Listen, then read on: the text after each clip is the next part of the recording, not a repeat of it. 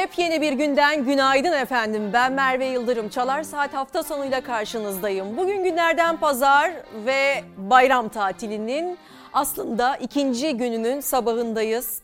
Herkese harika zamanlar geçirmesi temennisiyle diyelim. 18 Temmuz 2021 e, tarih ve bugüne etiket olarak önerim etiketiyle başlamak istedik efendim. Bir şeylerin düzelmesi için arzu ettiklerinizi önerim etiketiyle bize ulaştırabilirsiniz. Merve Yıldırım TV, Twitter ve Instagram'dan yazabilirsiniz. Tabii ki gündem oldukça yoğun ama baktığınızda aslında hep aynı konuların etrafında dönüyor siyaset gündemi. Örneğin erken seçim, örneğin e, çift maaş alan bürokratlar ya da aylardan beri konuştuğumuz Boğaziçi ayaklanması, Boğaziçi direnişi, öğrencilerin isyanı gibi meseleler ve tabii ki koronavirüs. Koronavirüs demişken bakalım koronavirüs tablomuzda değişen ne olmuş? Aslında 5000'in altına düşmeyi hedefliyorduk bizler ama 7000'in üzerinde ilerlemeye devam ediyoruz ve bu tatil dönüşünde daha da kötü durumda olabilir. Yani vaka oranlarındaki artışın kaçınılmaz olduğunu gösteren kalabalıklar var. İrfancım tablomuz verirken sevgili yönetmenim tablomuz gelirken ben de size koronavirüsteki son detayları e, üstten üstten anlatmaya devam etmek istiyorum efendim. Tablomuz geldi. E, şimdilik aşılama hızında tabii ki düşük olduğumuz için 4 ilimiz mavi ama gençlerin arasına baktığımızda gençlerde oran çok düşük. Aşı karşıtlığı hepimizi tehlikeye atıyor ve e, bir yandan da bu aşı karşıtlığını kaldırabilmek adına bilim kurulu üyeleri yeni önlemler almaya hazırlanıyorlar. Ama Türkiye geneline baktığımızda özellikle Güneydoğu bölgemizde halen illerimiz kıpkırmızı. Aşılama hızı ikinci doz ortalaması %32.79. Hiç olmayanlardan bahsediyoruz daha. Hiç ilk dozunu bile olmayan vatandaşlarımız yoğunlukta ama vaka sayısını aşağıda görüyorsunuz. 7666. Acaba önümüzdeki hafta bugün bu vaka oranı ne olacak? Yoğun kalabalıklar, tatil bölgelerindeki yoğun kalabalıklar bize nasıl bir tablo çıkaracak? Uzmanların aslında merak ettiği konu da bu. Aşılamada 18 yaş grubuna kadar e, indik ama gençlerde aşıya karşı mesafe var. Üstelik ortada delta varyantı gibi ciddi bir risk varken günlük aşılama 1 milyona kadar çıkıyor ama ağırlıklı olarak ikinci dozunu olanlar. Hastane yatışlarında gençlerin sayısı ne yazık ki artmaya başladı. Herkes tüm dünya delta varyantından korkuyor. Delta varyantı ilk Wuhan suşu gibi değil. Son derece kolay bulaşıyor son derece hızlı çoğalıyor ve e, birdenbire çok sayıda kişiyi infekte edebiliyor. E buna hiç kimsenin hakkı yok. Sadece yapılacak olan gidip omuzunu uzatıp aşısını yaptırmak. Bu kadar basit. Delta varyantı maalesef e, gençleri çok daha fazla etkilemeye başladı. Bunun da sebebi aşılanmamış olmaları. Uzmanlara göre sebebi belli. Günlük aşı sayısı 1 milyonu geçti ama aşılananların büyük kısmı ikinci doz aşısını olanlardan oluşuyor. Yani tam korunma için aşısını tamamlamak isteyenlerden. İlk doz aşılamada hız hala çok düşük. Sağlık Bakanlığı yeni tabloyu açıkladı. Bugüne kadar 62 milyon 844 bin 559 doz COVID-19 aşısı yapıldı. 38 milyon 865 bin 346 kişiye ilk doz, 20 milyon 373 bin 261 kişiye de ikinci doz aşılar uygulandı. Derin nefes al. Özellikle ilk aşılardaki düşük hız uzmanları endişelendiriyor. İstatistik uzmanı Özkan Soytürk'ün Sağlık Bakanlığı verileri üzerinden aşılamanın başından beri yaptığı çalışmaya göre aşılama hala istenilen düzeyde değil. İki doz aşı olup da hastaneye yatırdığımız hemen hemen hiç hasta yok. Yaş ortalaması düştü hastaneye müracaat eden COVID-19'larda. İlk başlarda daha çok ileri yaşlar geliyordu. Şimdi daha çok genç nüfusun. Tabloda veriler hala çok yüksek ve çoğu da 30 ile 45 yaş arasındaki aşısız hastalardan oluşuyor.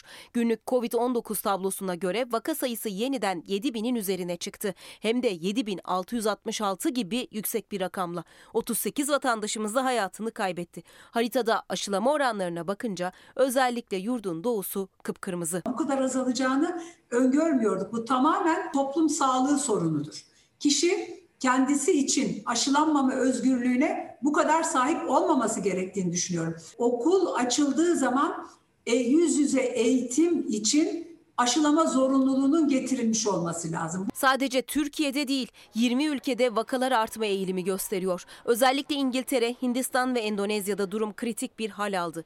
Dünya genelinde olduğu gibi Amerika'da da delta varyantı yayılmaya devam ediyor. Amerika'da vaka sayıları bir haftada %70 arttı. Hastaneye yatanların %97'si aşısı olmayanlar. Los Angeles'ta aşılananlar da dahil olmak üzere kapalı mekanlarda tekrar maske takma zorunluluğu getirildi. Kaliforniya Üniversitesi ise aşı olmayan hiç kimsenin kampüse dönmesine izin vermeme kararı aldı. Aşılananlar hasta olmuyor artık. İngiltere'de de aynısı. Aşılanmayan kişilerde delta varyantına bağlı vakaların arttığını görüyoruz. E, Türkiye'de de öyle olacak tabii ki.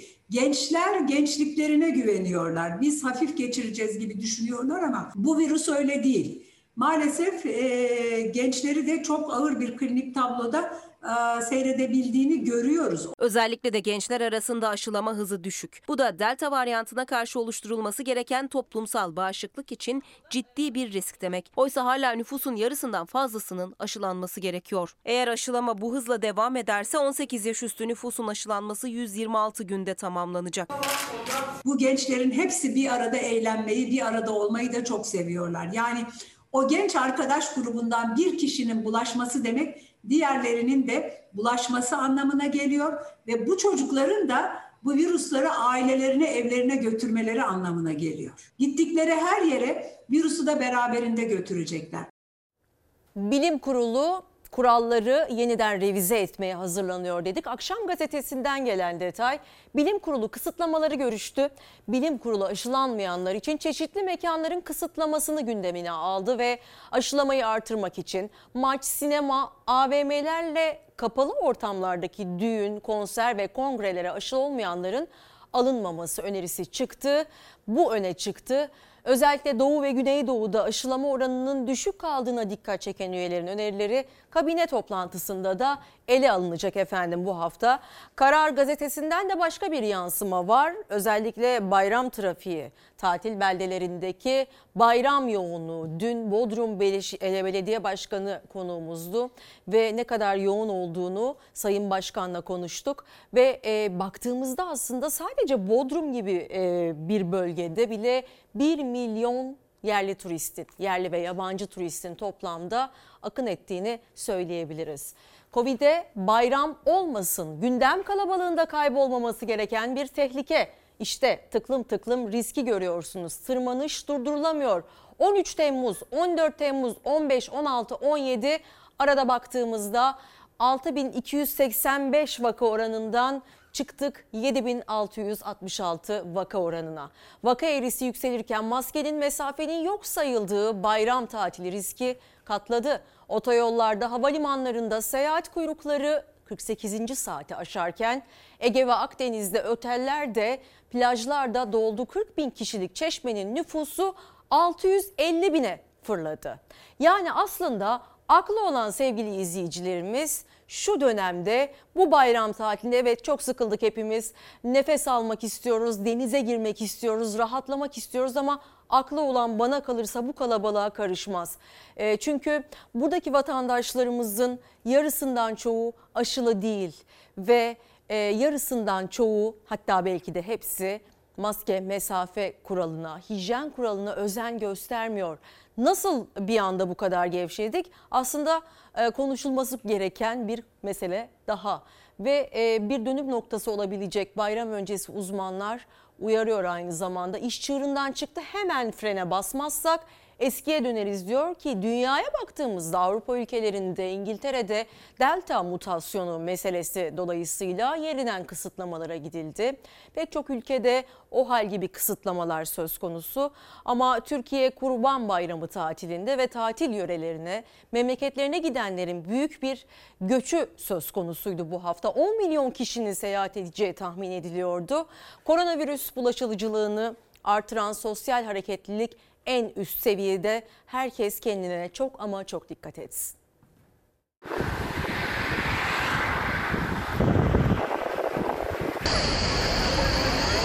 Bodrum son yıllarda bu kadar büyük trafiği bir arada görmemişti. Tatilde İstanbul'da mı kaldınız? Evet, Neden? parasızlıktan Gidemeyiz. Gücü yeten gitti, yetmeyen şehirde kaldı. Büyük göç devam ederken tatil yörelerinin kalabalığı her geçen saat artıyor. Bodrum'a sadece otellere gelen nüfus 1,5 milyon. Çeşme'de plajlarda şemsiyeler üst üste açıldı. Ege ve Akdeniz plajlarında adım atacak yer yokken şehirlerde de durum çok farklı değil aslında. Eskişehir'de baklava, Malatya'da berber kuyruğu, İstanbul'da AVM'ye giriş sırası uzayıp gidiyor. Trafik Bodrum'da da İstanbul'da da aynı. İstanbul'dan gitmek mi zor yoksa İstanbul'da kalmak mı? Gidenler tatil trafiğiyle, İstanbul'da kalanlar şehrin trafiğiyle boğuştu. İstanbul'dan herkes gidecek, yollar bomboş kalacaktı. Hayal buydu ama İstanbul'un pek çok noktasında trafik yoğunluğu yaşandı. Trafik her zamanki gibi aynen bu trafik bizi mahvetti. Kalabalık değil diye geldik ama kalabalıkmış. Bayramda terk ederler giderler diye. İstanbul boş kalır hayaliyle geldiler ama aynı hayalle gelenler sayesinde İstanbul yine kalabalık. 9 günlük Kurban Bayramı tatili başladı. İstanbul ve Antalya havalimanları en kalabalık noktalardandı. Gece Esenler Otogarı'nda tıklım tıklım peronlardan otobüsler ek seferler ve yüksek fiyatlarla yola çıktı. Şu araba 54'lük full paket. 50 lira falan yükseliş falan var biletlerde şu anda. Kalktı pandemi şeyi, rıslaması. Oteller büyük oranda dolu. Misafirlerimizden tek talebimiz rezervasyon yaptırmadan Bodrum'a gelmemeleri. Bodrum Belediye Başkanı Ahmet Aras Çalarsaat hafta sonunda Merve Yıldırım'ın konuydu. Rezervasyonsuz gelmeyin uyarısında bulundu. Çünkü aslında yer kalmadı birçok noktada. Yerli turist akınına yabancı turistler de eklendi. Turistlerin Türkiye'yi tercih etme sebeplerinden biri de döviz kuru ve korona yasaklarının bulunmaması. Evet turist. Nereden geldiniz? İran'da. İran'ın. Türkiye'yi tercih etme sebebiniz neydi? Vallahi her şey rahat burada, serbest. Şu anda önlem sadece biz Türklere var. E, turistler bundan muaf gibi davranıyorlar zaten. Yani çok rahat, free şekilde takılıyorlar. Karanlar var. Evet. Yani hatta belki e, aşılama yüzünden hani biraz rahatlık olmuştur insanlarda. Oysa uzmanlar uyarıyor. Aşılama sürecinin çok başındayız. Toplumsal bağışıklık henüz oluşmadığı için maske, mesafe, temizlik kuralları devam etmeli. Özellikle tatil yörelerinde yaşanacak bir vaka artışı yatak sayısı az olduğu için kriz yaratabilir. Maske takmıyor musunuz? Ne gereği var? Yani her şeyden önce kural şu an. Maske takan da ölüyor, takmayan da ölüyor. Bu kafa yapısını değiştirmek zorundayız. Ee, siz kendi ölümünüzü ciddiye almıyor olabilirsiniz ama hmm, sevdiklerinizin ölümünü herhalde ciddiye alırsınız diye düşünüyorum. Önerim etiketiyle güne başladık. Beyhan Kendirci aşı olmayanlar evden çıkarılmasın. Tam Covid'li olma olasılığı olduğu için aşı olması için tek çare bu aşısız sokağa çıkması engellenirse bu iş çözülür ailecek aşı olduk diyen izleyicilerimizden biri imla hataları biraz fazlaydı. Burak Bey diyor ki e, en başta e, yaşlılara önerim olarak öneri olarak bu sabah bize herkesin iyi insan olmak, iyi insan kalmak için ne yapabilirim diye çaba sarf etmesi gerekir. Örneğin yaşlılara yardımcı olması, hastalara destek olması, hayvanlara bir kap su vermesi, empati kurması, kısaca insanca sevgi içinde yaşaması gerekiyor diyor. Tabii e, bizim geçmiş olduğumuz, geçirmiş olduğumuz sürece baktığımızda iyi kalabilmek de aslında büyük bir mücadele gerektiriyor sevgili izleyiciler. Bilmiyorum bu konuyu e, hiç düşündünüz mü ama sık sık bunu düşünüyorum. Çünkü e, bazen haksızlıklarla çok fazla karşılaşabiliyoruz ve haksızlıklar karşısında bize yapılan haksızlık gibi e, cevap vermeye çalışıyoruz. İşte bu noktada aslında iyiliğin ve kötülüğün bir teraziye konulduğunu insan kendi içinde sorgulamaya başlıyor. Bu noktada eğer kendi çizginizi bozmazsanız o zaman sınırı geçmiş oluyorsunuz. Ama yine de iyi kalmak için büyük bir çaba sarf etmemiz gerektiğini de ben vurgulamak isterim. Sedat Bey diyor ki önerim insanların ayrıştırılmaması daha güzel olacaktır diyor. Ve Erden Şentürk önerim aşı olmayanlara kısıtlama diyor. Önerim Sıtkı Evet Kurban Bayramı öncesi özellikle iktidarı yönetenlerin daha birleştirici ve yakınlaştırıcı konuşmalarla virüsle yokluk içindeki halkı kucaklamaları daha doğru olur diyor. Merve İldirim TV Twitter ve Instagram'dan yazıyorsunuz efendim mesajlarınızı. Dünya Bankası'ndan yapılan salgın destekleri ne kadardı? Şimdi baktığımızda siyasilerin bu kadar destek yaptık, e, şu kadar dağıttık gibi e, cümlelerini duyuyoruz iktidar partisinden. Ama sokağa çıktığımızda derin bir yoksulluk söz konusu. Ee, tabii dünyadan da Dünya Sağlık Örgütü'nden de ülkelere yapılan destekler oldu. Doğrudan cebe giren ya da doğrudan insana dokunan kaç proje oldu, kaç destek oldu bu tartışılır. Ama Türkiye'ye bir buçuk milyar dolar Dünya Bankası'ndan destek olmuş. 2021 mali yılında yeni tip koronavirüs salgınından kaynaklı sağlık, ekonomik ve sosyal etkilerle mücadele için Türkiye'ye toplam miktarı 1,5 milyar dolar destek sağladı. 30 Haziran'dan sona, sona eren 2021 mali yılında insanlarla şirketleri koruma ve iklim değişikliğine karşı dayanıklılığı artırma gündemine odaklandığı belirtildi Türkiye'nin ve söz konusu dönemde bankanın Türkiye'ye 5 kritik kalkınma projesi için sağladığı finansman desteğinin 1,5 milyar doları bulduğu kaydedildi. Az önce Dünya Sağlık Örgütü demiştim. Düzeltiyorum. Dünya Bankası tarafından e, 2021'deki yeni kredi onaylarıyla birlikte 23 projeyi desteklemek için sağlanan Türkiye'deki aktif kredi portföyünün 7 milyar doları aştığı aktarıldı. Ee, tabii ki Dünya Bankası'ndan yapılan yardımların yanı sıra hükümet tarafından yapılan yardımların da e, sık sık gündeme getirildiğine tanıklık ediyoruz. Kimlerin cebine girdi ya da yeterli miydi bu da tartışılır.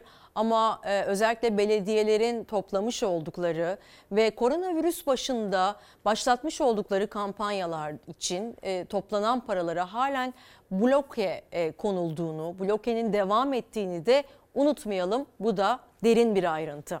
Sağlık Bakanlığı ve İl Sağlık Müdürlükleri vatandaşların kolayca aşılanmaları için ellerinden geleni yapıyor.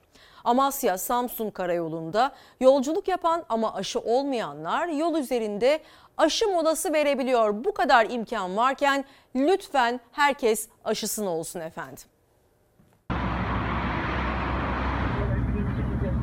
Şehirler arası yolda bu da aşı molası. Amasya Samsun Karayolu'ndaki polis kontrol noktasına gelenlere aşı olup olmadıkları soruluyor. İsteyenler hemen orada aşılarını yaptırıp biraz dinlendikten sonra çaylarını içip yola devam ediyor. Kesinlikle ve kesinlikle. En güzel çay bizim çayımız. Mola sizden aşı ve çay bizden sloganıyla da burada e, yoldan geçen e, sürücülerimize hizmet vermeyi e, amaç edindik. Tam da bayram tatili için vatandaşlar yollara düşmüşken Amasya İl Sağlık Müdürleri ekiplerini Samsun yoluna konuşlandırdı. 263 bin olan hedef nüfusumuzun da %74.26'sını da aşılamış durumdayız. Yani çok kısa bir zaman sonra bizlerin çok yakından takip ettiği o aşı haritasında inşallah Amasya'mız İç Anadolu ve Karadeniz'in mavi illerinden bir tanesi olacak. Aşı olmayanlar yolculuklarına kısa bir ara veriyor. Aşıdan sonra sağlık ekiplerinin gözetiminde beklerken bir yandan da ikram edilen çayı içiyor. Elimizde aşı yokken isyan etmekte haklıydık. Çünkü ülkemizde aşılama çok geç başladı. Sadece Çin aşısıyla anlaşma yaptık ve o aşılar elimize ulaşmadı. Pek çok mesele e, kulislerde dönüyordu neden gelmediğine dair. Ama bunların hepsi geride kaldı. BioNTech aşılar için e, tabii ki mucidi bir Türk olduğu için bize pozitif ayrımcılık yaptı. Ve Sağlık Bakanlığı'yla e, daha önce başvurmadığımız halde bize e, bir ayrıcalık tanındı ve elimizde şu an aşımız var. Yani Sağlık Bakanlığı'na isyan etmek gibi bir lüksümüz söz konusu olamaz sevgili izleyiciler. Doğru konuşmak ve doğruları e, söylemek gerekiyor. Bu noktada herkes vatandaşlık görevini yapmak zorunda ve e, aşı karşıtı olabilir herkes. Tabii ki herkesin kendi fikri ama biz de aşı karşıtı olmayı bilirdik. Bizim de tedirginliklerimiz ve korkularımız var ama sevdiklerimiz için toplumsal bağışıklık için bizler tüm bu düşünceleri, tüm bu fikirleri bir kenara itip e, aşı olduk. E, dolayısıyla olmamak bana biraz bencillik gibi geliyor. Eğer bizi izleyenler varsa, aşı olmamış olanlar varsa Kırılmasınlar, darılmasınlar ama darılması gereken birileri varsa o da aşı olanlardır diye düşünüyorum. Önerim etiketiyle güne başladık. Merve İldirip TV, Twitter ve Instagram'dan yazıyorsunuz mesajlarınızı. Bekliyorum. Birazdan okumaya devam edeceğim. Yurt geneline baktığımızda sıcak havayla imtihan vereceğimiz günler başlıyor. Başladı aslında ama bazı illerimiz için yağmur uyarısı var. Rize'deki görüntülere benzememesi temennisiyle, sel olmasın temennisiyle hava durumuna bakıyoruz.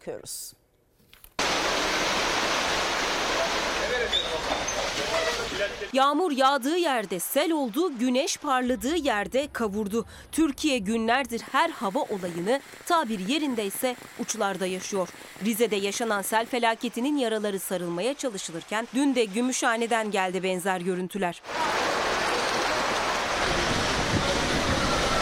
Gümüşhane kent merkezine sadece 10 dakika yağan yağmur öyle şiddetliydi ki cadde ve yolların bu hale gelmesi de dakikalar aldı. Kuvvetli rüzgarın da etkisiyle şehre kabusu yaşattı. Yağış nedeniyle su birikintisinin olduğu yerleri geçmek isteyen vatandaşlar bank ve sandalyeleri kullandı. Dükkanları su altında kalan esnafsa belediye ekiplerinden yardım istedi. Yağıştan kent merkezine en yakın köy olan Alemdar köyü de nasibini aldı. Dolu yağışının etkili olduğu köyde yayla yolu başta olmak üzere köy içindeki yollar selin taşıdığı malzemelerle doldu. Yağmur yağmayan hemen her bölge ise kavurucu sıcakla uğraştı dün. Çorum Sungurlu'da termometreler mevsim normalinin tam 8 derece üstünü 40 dereceyi gösterince vatandaşlar ağaçlık alanlara akın etti. İstanbul'da da güneşte 37 dereceyi bulan sıcaklık nedeniyle Şile sahilleri güney kıyılarını aratmadı. Meteoroloji iç ve doğu kesimlerde hava sıcaklığı için 2 ila 4 derece daha artabilir uyarısı verdi. Ülke genelinde mevsim normallerinin üzerinde sıcaklıklar. Bugün yurdun en sıcak illeri 41 dereceyle Diyarbakır ve Adıyaman olacak. Doğu Karadeniz'in iç kesimleri Doğu Anadolu'nun kuzeydoğusuyla Van çevresi ise şiddetli yağmura karşı hazırlıklı olmalı. Siyasette ne var ne yok diye sorarsanız aslında haftanın yankıları devam ediyor diyebiliriz. Siyasette aldandık polemiği var bu hafta. 15 Temmuz'un 5. yıl dönümünde AK Parti ile CHP o gece yaşananlar ve FETÖ kalkışmasına karşı kimin nasıl pozisyon aldığına ilişkin tartışma üzerinden karşı karşıya geldi. Polemiğin fitilini Cumhurbaşkanı Erdoğan'ın öz eleştiri niteliğindeki aldandık kelimesi ateşledi. O gece Erdoğan uçan sarayında konforlu bir şekilde semalarda dolaşırken milletvekilleri meclise sahip çıkmıştır. Genel Başkanı 15 Temmuz gecesi darbecilerin yol vermesiyle kaçan CHP sözcüsü hiç yüzü kızarmadan Cumhurbaşkanımızın o gece uçan sarayında konforlu şekilde semalarda dolaştığını söylüyor. Bu ahlak dışı bir düşmanlıktır. Ağzına geleni söylemiş. CHP darbeciymiş de 15 Temmuz'da kaçmış da göçmüş de Allah'tan korkmaz. Ilgaz tünellerini falan konuşmayalım. İçişleri Bakanı'nın inemeyen uçaklarını konuşmayalım. Birazcık da edepli olun ya. Meydanı boş bulmuş sallıyor da sallıyor. 15 Temmuz FETÖ kalkışmasının 5. yıl dönümünde Cumhurbaşkanı Erdoğan'ın aldandık çıkışıyla AK Parti CHP attı gerildi. CHP sözcüsü Öztürk'ün uçağı havadaydı sözleriyle Erdoğan'a hedef alan eleştirilerine AK Parti sözcüsü Ömer Çelik'ten özür dile çağrısı ve Kılıçdaroğlu imasıyla geldi tepki. Karşılıklı suçlamalarla 15 Temmuz polemiğinde tansiyon yükseldi. Eğer o gece darbeciler karşımıza dikilselerdi şehadete yürümek için bir an bile tereddüt etmeyecektik. Açık söylüyorum ama aldandık. Ya insanda biraz sıkılma olur. O gece uçakla havada turlayan Erdoğan şimdi çıkmışlar aldandık diyorlar. CHP sözcüsü aklı sıra 15 Temmuz direnişini itibarsızlaştırmaya çalışıyor. Darbecilere söyleyecek sözü olmayanlar milletimizin Cumhurbaşkanımız liderliğinde direnişini televizyonda seyredenler milletimizden özür dilemelidir. Cumhur İttifakı'nın temelleri meydanlarda atıldı diyor. CHP'de siz kaçtınız diyor. Oysa ki CHP bu meclis açılsın diye telefonları açan, kapalı meclisi açtıran, koşup gelen CHP ortadayken 15 Temmuz resleşmesi yaşanırken AK Parti MKYK üyesi Şamil Tayyar'ın 15 Temmuz'la ilgili toplumsal desteğin azaldığını ifade eden mesajı da dikkat çekti. FETÖ borsası tartışmaları da böyle başladı. Diyorlar ki biz 5 yılda yeterince mala çökemedik. E seçime gidiyoruz para da lazım. Biz 3 yıl daha mala çökeceğiz diyorlar. FETÖ borsasını 3 yıl daha işleteceğiz diyorlar. İfşaatları sizin MKK üyeniz Şamil Tayyar yaptı ya. 5. yıl dönümünde şehitlerimizi, gazilerimizi andık. Kararlılığımızı vurguladık. Şimdi aradan geçen 5 yılda toplumsal destek ilk günkü kadar güçlü değilse muhasebe, muhakeme vakti. Siz darbe girişimini bir Allah'ın lütfu olarak gördünüz. Gerçek darbecilerin üzerine gitmediniz. FETÖ borsasını kurdunuz. Ey Şamil Tayyar, ey AKP'liler, ey MHP'liler. İşte toplumsal destek bu yüzden düştü. Sabah gazetesinden bir detay görelim. Eser siyasetinde rakibimiz yok. Başkan Erdoğan 19 yıldır ülkeyi eser ve hizmet siyasetiyle yönetiyoruz. Bugüne kadar hizmet proje adına karşımıza çıkan olmadı. Boş teneke gibi gürültü çıkarmanın, yalan siyaseti yapmanın ötesinde bu ülke için hiçbir sözü olmayanlar hangi ittifakı kurarlarsa kursunlar milletten karşılık bulamazlar dedi. Erzurum'daydı e, Cumhurbaşkanı Erdoğan ve orada da bazı e, açıklamalar yaptı. Tabii bir yandan da e, bu sözlerin üzerine eser siyasetinde rakibimiz yok sözleri üzerine proje ve eser mi bekliyor vatandaş? Bu kadar ekonomik krizin yüksek olduğu bir süreçte bu da eleştirilen konular arasında. Cumhurbaşkanı Erdoğan dün Erzurum'daydı. Partililerle buluştu. İktidar seçim için 2023'ü gösteriyor ama destek turlarına da böylece başlamış oldular. 2023 için şimdiden destek istiyoruz. 7 düvel üzerimize gelse ne yazar?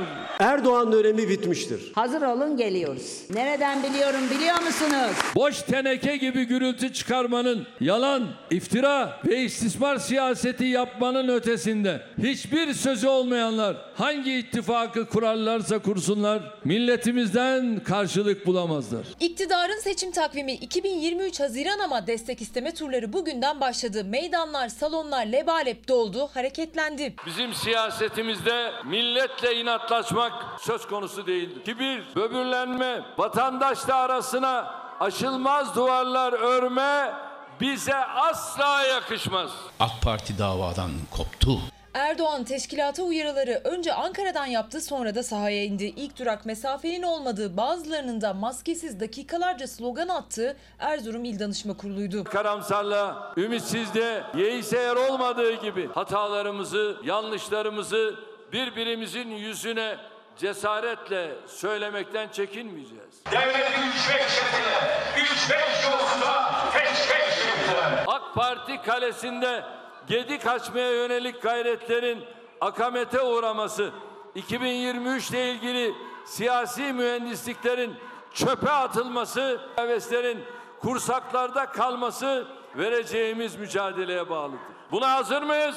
Erdoğan'ın hedefinde isim vermeden AK Parti'den ayrılıp kendi partilerini kuran Ahmet Davutoğlu Ali Babacan da vardı. Erken seçim ısrarını sürdüren CHP İyi Parti'de. Tarihimizin en büyük demokrasi ve kalkınma hamlesini gerçekleştirdik mi? Şimdi hiç kimse önünü göremediği için yatırım da yapılmıyor. Yabancılar da gelip Türkiye'de yatırım yapmıyorlar. Çünkü e, Türkiye'de can ve mal güvenliği yok. Yarın birisi gelip benim malıma çökerse ne olacak? Var ya marinaya çöktüler mesela. Cumhurbaşkanı Diyarbakır'dan sonra Erzurum'da da çözüm süreci dosyasını açtı, yeni mesajlar verdi. Hala emperyalistlerden umut umanlar varsa varsın boyunlarındaki zincirin ucunu kime istiyorlarsa ona versin. Biz bu ülkeyi tüm renkleriyle seviyoruz. Evrensel Gazetesi'nden başka bir detay. Boğaziçi'ye seçilen aday atanmalı. Baskı oluşturulmalı ve yönetsel özelliği demokratik bir üniversite için şart olduğuna dikkat çeken Üniversite Öğretim Üyeleri Derneği Yönetim Kurulu, Boğaziçi Üniversitesi'ne rektörlük atamasına ilişkin şu açıklamayı yaptı sevgili izleyiciler. Seçtikleri adayın atanması konusunda hem muhalefet partileri hem demokratik kitle örgütleri hem Boğaziçi Üniversitesi bileşenleri baskı unsuru oluşturmalıdır. Açıklamada siyaset, cemaat, sermaye kıskacındaki üniversitelerin özgürleşebilmesi için özerk yapı içerisinde tepeden atama sistemine karşı çıkılması gerektiği vurgulandı. Öte yandan Boğaziçi direnişine etkin rol oynayan Can Candan'ın görevine nöbetçi rektör vekili tarafından son verilmesine hem açıklamada hem de sosyal medyada tepki gösterildi. Haberin detaylarını Karar Gazetesi'nden takip edelim. Vekil rektörün göreve gelir gelmez yapmış olduğu ilk icraat değerli bir akademisyeni Can Candan'ı görevden almak oldu. Vekil rektörün ilk imzası akademisyen kovmak içindi sevgili izleyiciler. Boğaziçi Üniversitesi'nde kamuoyunun tepkisini çeken uygulamalar bitmiyor. Cumhurbaşkanı kararıyla görevden alınan rektör Melih Bulu'nun yerine vekil olarak atanan Naci İnce okulda 14 yıldır görev yapan değerli, çok değerli akademisyen Can Candan'ın işine son verdi.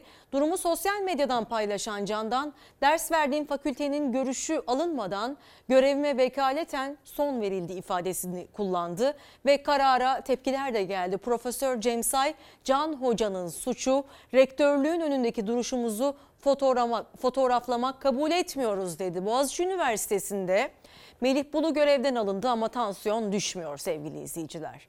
Daha önce kendi imzasıyla kendini bölümlere müdür, müdür olarak atayan Naci İnci, rektör yardımcısı iken e, de aldığı kararlarla dikkat çekmişti ve o tartışmalı kararlara vekil olarak da devam ediyor. Vekil rektör görevindeki ilk icraatı olarak akademisyen kovmak oldu. İlk icraatı bu oldu. Tutuklu öğrencilere destek olan akademisyen Feyzi Erçin'den sonra 14 yıldır Boğaziçi akademisyeni olan Can Candan'ın da e, ne yazık ki okulla ilişiğini kesti. Bu durumu kabul etmiyoruz ve e, ne Boğaziçi'nden vazgeçiyoruz, ne seçim hakkından vazgeçiyoruz, ne de ilkelerimizden vazgeçiyoruz. Bulu'nun yerine vekil olarak atanan Naci İnci'nin bu kez hedefi akademisyen Can Candan'a oldu. 14 yıldır Boğaziçi Üniversitesi'nde öğretim üyesi olan Candan'ın derslerine son verdi. Hakkında bir de üniversite yöneticilerine hakarette bulunma suçlamasıyla disiplin soruşturması açtı. Demokratik bir üniversiteden e, ne Boğaziçi'nde vazgeçeceğiz, ne Türkiye'de vazgeçeceğiz, ne de Türkiye'nin herhangi bir e, üniversitesinde vazgeçeceğiz. Üniversiteye Cumhurbaşkanı Recep Tayyip Erdoğan'ın kararıyla atanan Melih Bulu yine Erdoğan'ın kararıyla görevden alındı ve koltuğuna yardımcılığını kabul eden tek isim Naci İnce atandı vekaleten. Daha önce kendi imzasıyla kendini üniversite bölümlerine müdür olarak atayan İnci, rektör eylemlerinde yer alan öğrencilere destek olan akademisyenleri de hedef aldı. İnci, 8 yıldır Boğaziçi Üniversitesi'nde akademisyen olan Feyzi Erçin'in yaz okulu dersini Boğaziçi Üniversitesi standartlarına uygun değil gerekçesiyle iptal etmişti. Erçin, gözaltına alınan öğrencilerini sabaha kadar adliye kapısında beklemişti. Öğrencilerini yalnız bırakmayan Erçin Hoca'ya öğrenciler de destek mesajı verdi ama Feyzi Erçin'in dersinin sonlanmasının ardından okulla da ilişiği tamamen kesildi. Sadece sevdiğimiz için birbirimizi buradayız. Başka bir şeye gerek yok ki.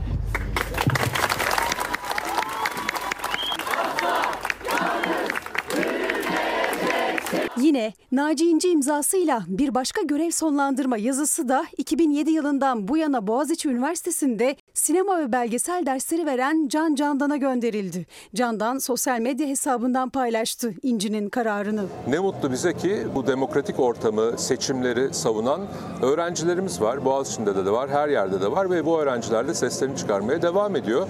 Bu hepimizi çok mutlu ediyor ve ülke olarak da herkesi çok mutlu etmesi gereken bir şey diye düşünüyorum. Hukuk fakültesinde araştırma görevlisi alacak YDS puanı 50 olanı alırız diyorlar. Boğaziçi'nin geldiği hale bak. Neden? Çünkü oraya doldurmayı düşündükleri vasıfsızların yabancı bir hocayla karşılaştıklarında işaret diliyle konuşacaklar. Bir gece kararnamesiyle göreve getirilen, 7 ay sonra yine bir gece kararnamesiyle görevden alınan ama önce inanmayan Bulu ise sessizliğini koruyor. Neden görevden alındığına ilişkin ne YÖK'ten ne de Cumhurbaşkanlığından resmi bir açıklama yapıldı. Ancak iddiaya göre Bulu'yu zaten YÖK önermedi. Gazeteci Fatih Altaylı'nın iddiasına göre YÖK, Boğaziçi'ne Naci İnci'nin rektör olmasını istiyordu. Ama AK Partili bir isim İnci'nin MHP'ye yakın olduğunu, bu nedenle Boğaziçi'nde kendi parti partilerinden bir ismin yer alması için Erdoğan'ı ikna etti. Ama gelinen noktada Bulu ondan beklenilen otoriteyi kuramadığı gerekçesiyle görevden alındı. Yine YÖK'ün aklındaki ilk isim İnci vekaleten de olsa rektörlük koltuğuna oturmuş oldu. Boğaziçi Recep Tayyip Erdoğan'ın huyuna, Melih Bulu'nun, Naci İnci'nin suyuna göre bir üniversite haline dönüşürse bu hale dönüşecek. Sözcü gazetesinden Melih Bulu'ya dair başka bir detay. YÖK'te, YÖK'e, YÖK'e de gönderilen rapor ortaya çıktı. %30 Melih başlığını görüyorsunuz. Boğaziçi Üniversitesi Rektörlüğü görevinden alınan Profesör Melih Bulu'nun tartışmalı tezi başını ağrıtacak. Bir grup Boğaziçi mezunu İsmail Saymaz'ın yazısından bir grup Boğaziçi mezunu Bulu'nun doktora teziyle ilgili intihal yani aşırma iddiaları üzerinde tezi baştan sona inceledi, rapor hazırladı. Bulu'nun tezinin %30'unun alıntıdan oluştuğu ancak çoğunlukla alıntı olduğunu belirtmeden kendi ifadesi gibi sunduğu kaydedildi. Rapor YÖK'e de gönderildi. Ee, işte Melih Bulu hakkındaki iddialardan, aşırma iddialarından bir detay efendim. Ee, mahcup olma e, duygusu önemlidir bana kalırsa. Ee, en azından insan mahcup olabiliyorsa ya da utanma duygusunu yitirmemişse bu değerlidir. Utanabilen insanları hayatınızda tutmaya devam etmelisiniz. En azından kendi adıma böyle yaptığımı söyleyebilirim sevgili izleyiciler. Bir son dakika gelişmesi var. Ekonomiye ilişkin düzenlemeler içeren bazı kanun ve kanun hükmünde kararnamelerde değişiklik yapılmasına dair kanun teklifi Türkiye Büyük Millet Meclisi Genel Kurulu'nda kabul edilerek yasalaştı. OHAL süresinden asgari ücret desteğine, imar mevzuatından güvenlik korucularına ödenecek tazminata kadar pek çok konuda ekonomiye ilişkin düzenlemeler içeren bazı kanun ve kanun hükmünde kararnamede değişiklik yapılmasına dair kanun teklifi mecliste kabul edildi. Torba yasadan öne çıkan başlıkların bazıları ise şöyle. TMSF'nin kayyım olarak atanmasına dair hüküm 31 Temmuz itibariyle 3 yıl uzatılabilecek. İşverenlere asgari ücret desteği bu yılda sürecek. Terörle mücadelenin etkin sürdürülmesi amacıyla gözaltı sürelerinin ve ek gözaltı süreleri getirilmesine ilişkin hükümlerin uygulanması 31 Temmuz 2021'den itibaren bir yıl uzatılacak. Torba yasada kamu görevlilerinin görevden uzaklaştırılması, ihracı, rütbelerinin geri alınması, mesleğe ilişkin ünvanların kullanılmaması gibi tedbirler içinde bir yıl ek süre getirildi.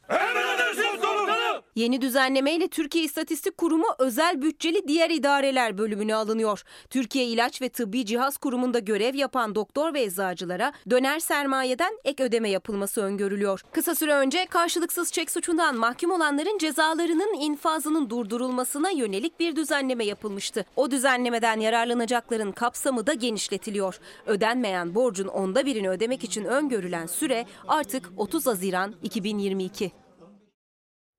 Mecliste kabul edilen torba kanundaki OHAL maddesi tartışılırken mecliste sinirler de gerildi. OHAL polemiği seçim tartışmalarına sahne oldu. OHAL yetkileri olmaksızın ülkeyi yönetemeyen bir iktidar varsa o iktidarın dizleri zıngır zıngır sallanıyor demektir. OHAL'i sevdiniz o yüzden kanun getiriyor. Bu doğru değil arkadaşlar. Binlerce konu var FETÖ ile ilgili. Olağanüstü hali yapma. Onu yapma bunu yapma. Yapmayalım mı? Vay arkadaş ya. 5 senedir var. 3 sene daha istiyorsunuz. 8 sene. Siz Kenan Evren'i geçtiniz ya. Meclis yine bir torba yasa ve torba içinde gelen olağanüstü hal uygulamalarının 3 yıl daha uzatılmasını öngören kritik maddeleri görüşürken sinirler gerildi. İktidar FETÖ ile mücadele bitmedi, uzatmamız şart derken o halin 5 yıldır uygulandığını hatırlatan muhalefet FETÖ bahane, asıl amaç o hal şartlarında bir seçim iddiasını dile getirdi. Bu iktidar bir olağanüstü hal bağımlısıdır. 3 yıl daha olağanüstü hali devam ettirelim. 3 vakte kadar olacak seçimleri de olağanüstü hal şartlarında gidelim diyorsunuz. Seçimde rakibi elemek için, sandık engellemek için gibi değerlendiriniz. Özellikle terörle mücadelede gözaltı sürelerinin 3 yıl olması süresini 1 yıla çekiyoruz. İşte FETÖ'yle mücadele falan filan. 3 yıllığını uzatıyorsunuz da bunun son bir yılını biz kullanacağız. Böyle bir şeye ihtiyacımız yok. İkiye indirince seçimden sonra gideceğiniz anlaşılacak diye bir yıla indirerek dönüp dolaşıp bu OHAL maddelerinin gerekliliğini anlatıyorsunuz. Şimdi bir yıl daha uzatalım o hal dediniz ya. Ne yalan söyleyeyim hayalini kurduğumuz sandığın silüetini görününce e, bayramüstü sevinmedik desek de yalan olur yani. AK Parti itirazlar üzerine o hal uygulamalarının uzatma süresini 3 yıldan 1 yıla çekti. Kulislerde geri adım yorumu yapılırken Özgür Özel düzeltmenin seçim hesabına göre yapıldığını, iktidarın gideceğini anlayıp korktuğu için süreyi 1 yıla düşürdüğünü savundu. OHAL yetkileri olmaksızın ülkeyi yönetemeyen bir iktidar varsa o iktidarın dizleri zıngır zıngır sallanıyor demektir. Özgüveniniz eksik ve ilk seçimde de gideceksiniz. Bunu bütün Türkiye'ye ilan ediyoruz. Siz gidiyorsunuz biz geliyoruz tarzı esprilerini, tespitlerini biz 15 tane dinliyoruz. Allah ömür versin göreceksiniz. Cumhur İttifakı ile beraber daha çok uzun yıllar bu milletin her türlü emeğinde olmaya devam edeceğiz Sayın Başkanım. Tarzan zor durumda ya. Yürüyemiyorlar. Bırakın yürümeyi. Sürüklenemiyorlar bile. O kadar zor durumdalar. Erken seçimden başka çareleri yok. Milletin tokadı geliyor haberiniz olsun. Torba kanunun görüşmelerine o hal polemiği böyle damga vurdu. Önerim etiketiyle güne başladık. Tekrar hatırlatarak Merve İldirim TV, Twitter ve Instagram'dan yazıyorsunuz mesajlarınızı, önerilerinizi, yorumlarınızı. Bu hatırlatmayla birlikte kısa bir ara veriyoruz efendim. Çay ve kahve molası. Efendim tekrar birlikteyiz. Sinan Sözmen diyor ki önerim bayramda şeker almaya bile gücü olmayanlara kurban yardımlarının yanında şeker yardımı da yapılsın. Tabii kurban yardımları herkese ulaşılıyor mu? Bu da ayrı bir muamma. Bir başka izleyicimiz ee, bir dakika. Evet Ender Bey diyor ki e, günümüz insanlarında acaba bu Biraz karışıklık oldu çok özür diliyorum. Biraz imla hataları söz konusu okuyamadım ama Latife Soysal'ın yazmış olduğu mesajı okumak istiyorum. İyi yayınlar esnafa destek gezisi dün Sinop'ta destek için dün Sinop'a geldik.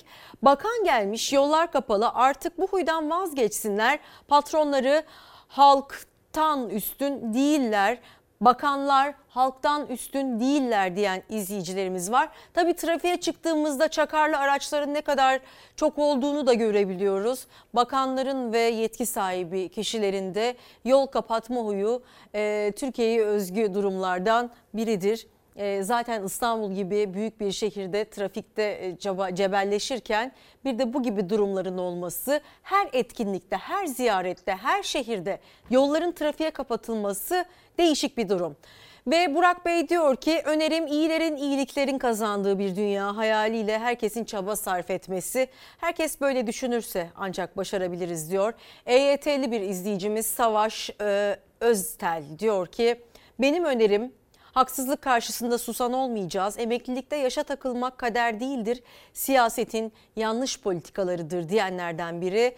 Emeklilikte yaşa takılanlar olarak eğer adalet varsa çıksın artık bu yasa. Önerim bu diyor. İstanbul Emeklilikte Yaşa Takılanlar Derneği. Emeklilikte yaşa takılanlar, emekliler çok zor durumda. Emekli olamayanlar çok zor durumda. Ne çalışabiliyorlar ne de emekli olabiliyorlar. Ve baktığınızda aslında onlar bir şekilde açlığa mahkum edilmiş çok geniş bir kitle. Bir detay gelsin efendim. Rize'de evler askıda kaldı. Rize'deki sel felaketi maalesef alışık olduğumuz görüntüler. 9 ee, Sütun gazetesinden bu detay. Çarşamba günü 7 saatte metrekareye yağan 220 kilogram yağışın ardından meydana gelen selle heyelanlarda can ve mal kayıpları yaşandı. Altyapı ve üst yapıda ağır hasarlar oluştu. Altyapı var mı? Bu da sorgulanır. Aslında yetersiz ve iklim koşullarına, doğa koşullarına uygun olmayan yerleşim dolayısıyla neredeyse her yaz aynı görüntülere, her yaz, her kış, her bahar, sonbahar, ilkbahar, yaz, kış her mevsimde aynı görüntülere bizler tanıklık ediyoruz ve yaraları sarmaya koşuyoruz ve ne yazık ki saramıyoruz. 103 e, afet sırasında mahsur kalan 103 kişi kurtarılırken Adem Yanık'ın da cansız bedenine ulaşıldı. Kentte sel ve heyelan felaketinde 236 bina hasar gördü. 72 köy yolunun kapalı olduğu yerleşim yerlerinde heyelan sonucu yamaçlarda çok sayıda ev askıda kaldı. Görmüş olduğunuz işte e, uygun olmayan yerlere böyle evlerin dikilmesine izin verildiği sürece felaket ben geliyorum demeye devam edecek efendim. Tarım arazilerinin de zarar gördüğü Rize'de ilk belirlemelere göre 440 dekar tarım alanı sel ve heyelandan etkilendi. İşte Rize'de sadece bir kareye yansıyan e, görüntü yaralar sarılmayacaktır. E, gidenler gitti, evler yıkıldı ve e, yaşamını yitiren vatandaşlarımız oldu. Rize'de 6 kişinin hayatını kaybettiği, 2 kişinin de halen kayıp olduğu sel faciasında yaşanan felaketin boyutlarını gözler önüne seren yeni bir görüntü daha ortaya çıktı. Tek katlı evin bir bölümünü yıkan heyelan ve evde yaşayanların son anda canlarını kurtarmaları güvenlik kamerasına yansıdı. İşte felaket anları.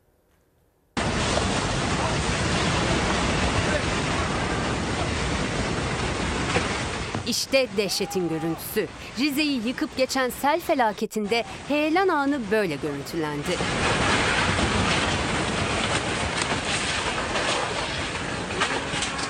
Böyle bir şey görmedim ben hayatımda. O bölgeler inşallah afet bölgesi olacak. Rize'de 6 kişinin hayatını kaybettiği, 2 kişinin de halen kayıp olduğu sel felaketinin en çarpıcı görüntüsü ortaya çıktı. Güneysu ilçesine bağlı Ballıdere köyünde heyelan yaşanmadan sadece birkaç saniye öncesi. Yamaçta inşa edilmiş olan tek katlı evin sakinlerinden bir kadın elinde şemsiyeyle dışarı çıktı. Bu sırada üst katta da iki kadın seli merak etti. Şemsiyeli kadın merdivenlerden yukarı çıkarken heyelan meydana geldi. Kıyamet senaryolarından farksızdı yaşanan.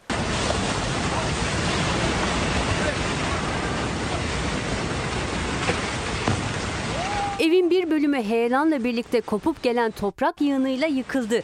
Diğer ev sakinleri de can havliyle kendilerini dışarı attılar.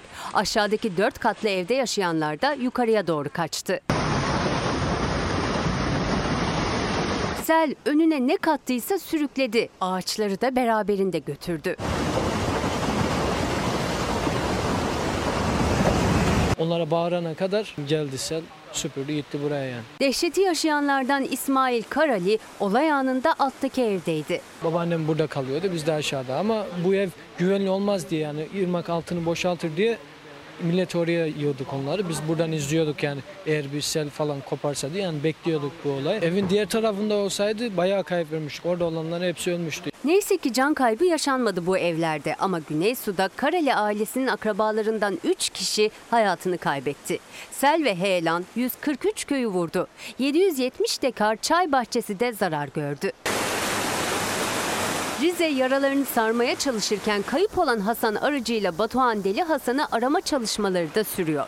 Cumhurbaşkanı Erdoğan Rize'deki selin vurduğu yerlerin afet bölgesi ilan edileceğini söyledi. Yapılacak çalışmayla afet bölgesi ilan edilmesi hususunda kendilerine bu haberi verelim dedik. Yapacağımız ilk kabine toplantısında da bunu inşallah teminat altına alacağız.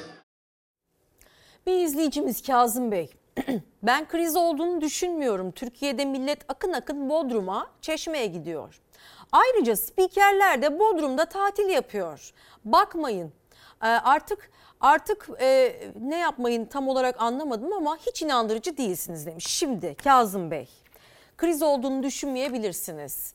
E, bu ülkede gelir adaletsizliğinin hangi seviyede olduğundan bence haberiniz yok.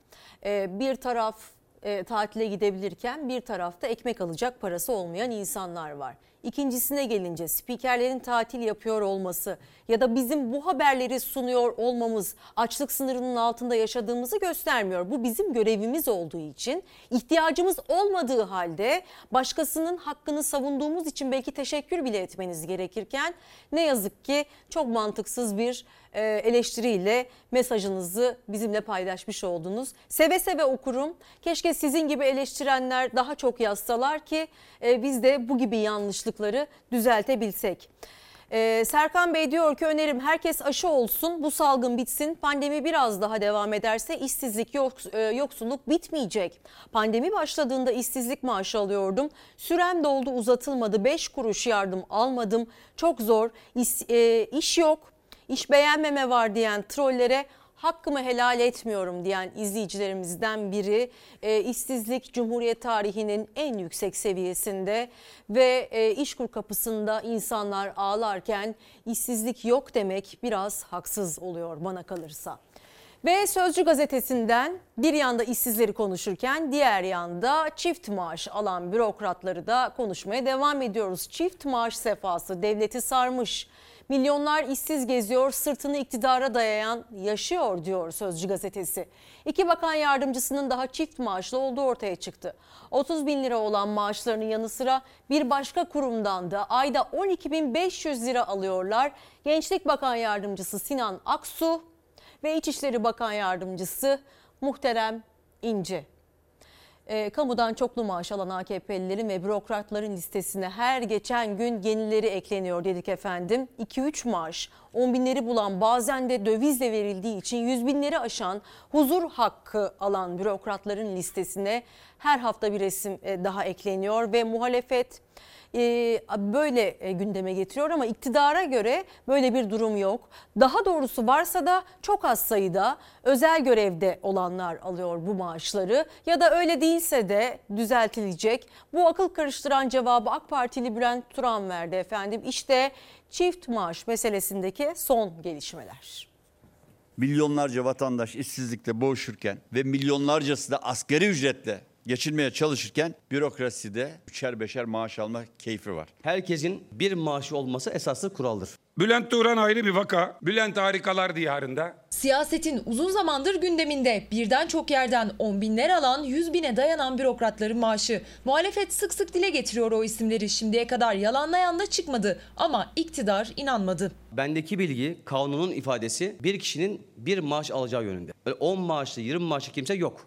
Bülent Turan'a tavsiyem kamu bankalarının yönetim kurullarına ziyarette bulunsun. Türksel, Türk Hava Yolları'nın yönetim kurullarını ziyaret etsin. Ulaştırma ve Altyapı Bakanlığı'nda 3 bakan yardımcısı var.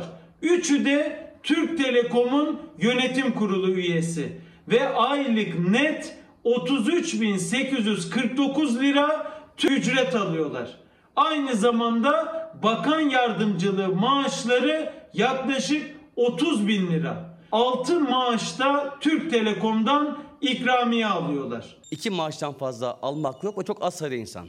Hazine ve Maliye Bakan Yardımcısı Şakir Ercan Gül, Exim Bank'ın yönetim kurulu başkanı ve özel bir şirketinde yönetim kurulunda bu şirketten aylık net 3750 avro tutarında ücret alıyor. Çok özel kurumlarda, çok özel güvendirmelerde olan insanlarımız var. Ya Bülent Bey, Fahrettin Altun'la mahkemeliyim ben. Fezleke'de şöyle yazıyor açık açık. İletişim İletişim Başkanlığından maaş alıyor. Borsa İstanbul Yönetim Kurulu üyeliğinden maaş alıyor. Manas Üniversitesi var orada yönetim kurulu üyeliği yapıyor.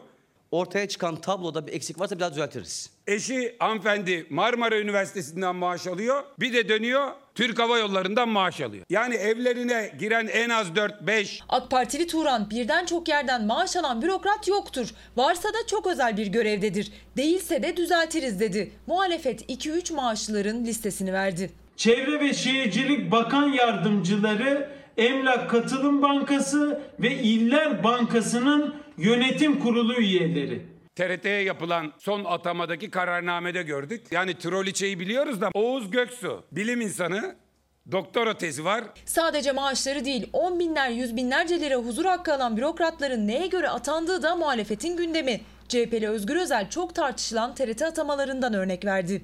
Doktora tezini kamuoyuna gururla sunuyoruz. TRT'nin yeni yönetim kurulu üyesi Oğuz Göksu'nun. Beyefendi 850 sayfa Recep Tayyip Erdoğan çalışmış. Erdoğan cesur, kararlı, çalışkan, Müslümanca yaşam tarzını kamusal alanda meşrulaştıran, Dini kullananlara prim vermiyorlar artık bunu. Üçer beşer maaş veriyor onlara. bu saray rejiminde hiçbir dal kavukluk, hiçbir yalakalık ödülsüz kalmıyor. Gerçekten tebrik etmek lazım. Efendim Mayıs ayı işsizlik verileri açıklandı. Türkiye İstatistik Kurumu'nun açıklamış olduğu verileri birlikte inceleyelim. Bakmış olduğunuzda şimdi bu e, kırmızı çizgi işsizlik oranını gösteren çizgi. Mavi çizgi zamana bağlı eksik istihdam ve işsizlik e, işsizlerin bütünleşik oranı. Türkiye İstatistik Kurumu, devletin resmi kurumu. Sarı çizgiye baktığımızda işsiz ve potansiyel iş gücünün bütünleşik oranı ve mor çizgiye baktığımızda da atıl iş gücü oranı. Ee, kırmızı çizgiyi dikkate almamız gerekiyor normal şartlarda ve sanki cetvelle çizilmiş gibi. Şurada bir kırılmış sanki. Böyle bir göze batmaması için belki de sonuç olarak işsizlik oranı 13 %13,2'ye gerilemiş Mayıs ayında. Dünyanın geçirmiş olduğu en derin ekonomik buhranlardan birini e, bizler masaya yatırırken Cumhuriyet tarihindeki işsizlik oranı kırılmışken Türkiye İstatistik Kurumu verilerini de sizlerle paylaşmış olalım efendim. Ne iş yapıyordun? Gözleme abla. Beni bir çırpıda attılar. Niye vermiyorlar hiç bana? Ben anlamıyorum ya. Beni bir çırpıda attılar hiç yerinde. Evde dura dura kafayı yiyorum. Bir de bir de benim annem de engelli. Şurada dört senem kaldı emekli olmam. Onu çalışıyorum.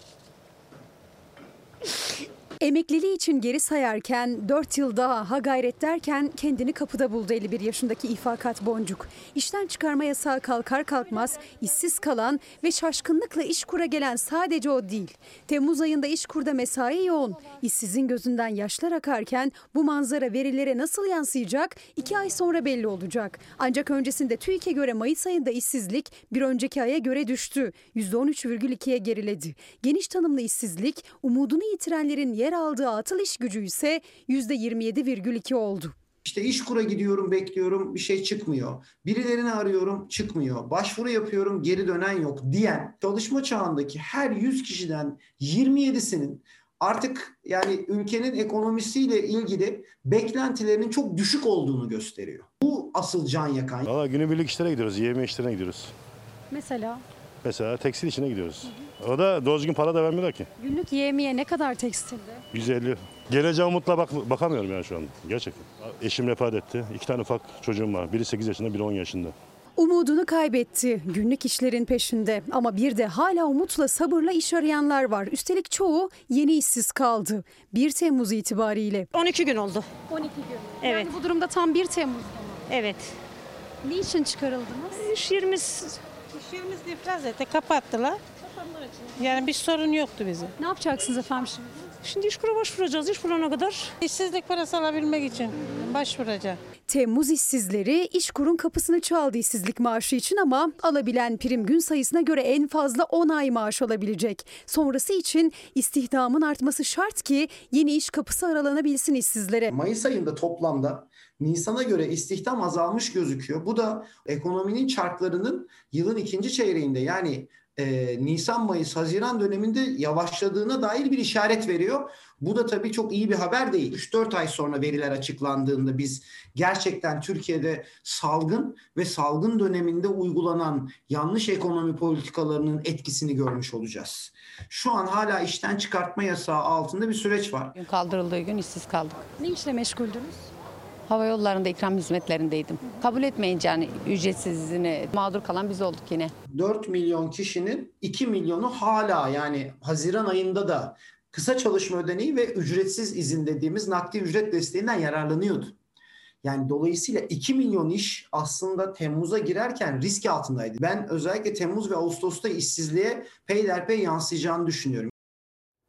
Adem Oğuz diyor ki kriz olduğu açık ortada ama yeni nesil çalışmak istemiyor. İş bulma ilanına çok sayıda başvuru var e, gibi görünse de gelen yok.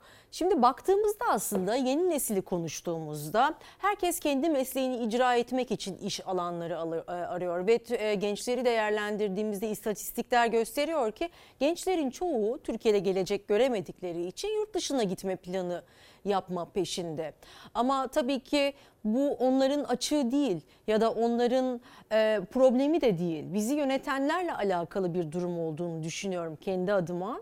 En azından onların almış oldukları eğitim ve e, eğitimden sonra kendi mesleklerini icra edebilecekleri alanları olabilirse gençlerimiz de çalışmaktan kaçmazlar ya da e, belli ücret aralığında hak ettikleri ücretleri alabilirlerse asgari ücretle değil de e, asgari ücretle değil de kendi e, yaşam seviyelerine uygun maaşlarla çalışmak için işe başlarlarsa onlar da daha çok çalışma isteği duyarlar diye düşünüyorum.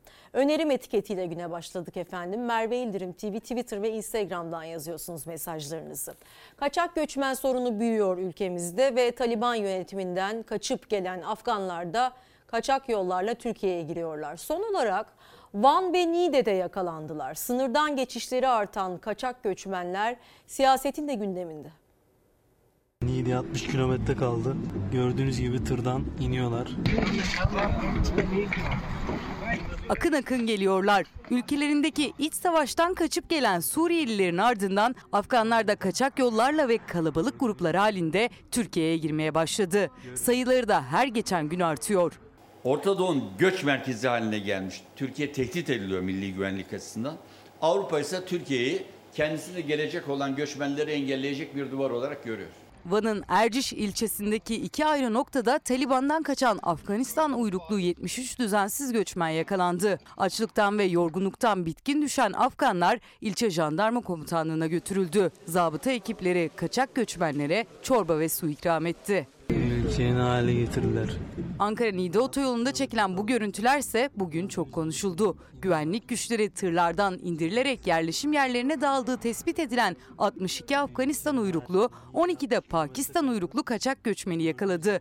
Tır şoförü de gözaltına alındı. Kaçak göçmen sorunu siyasetin de gündeminde.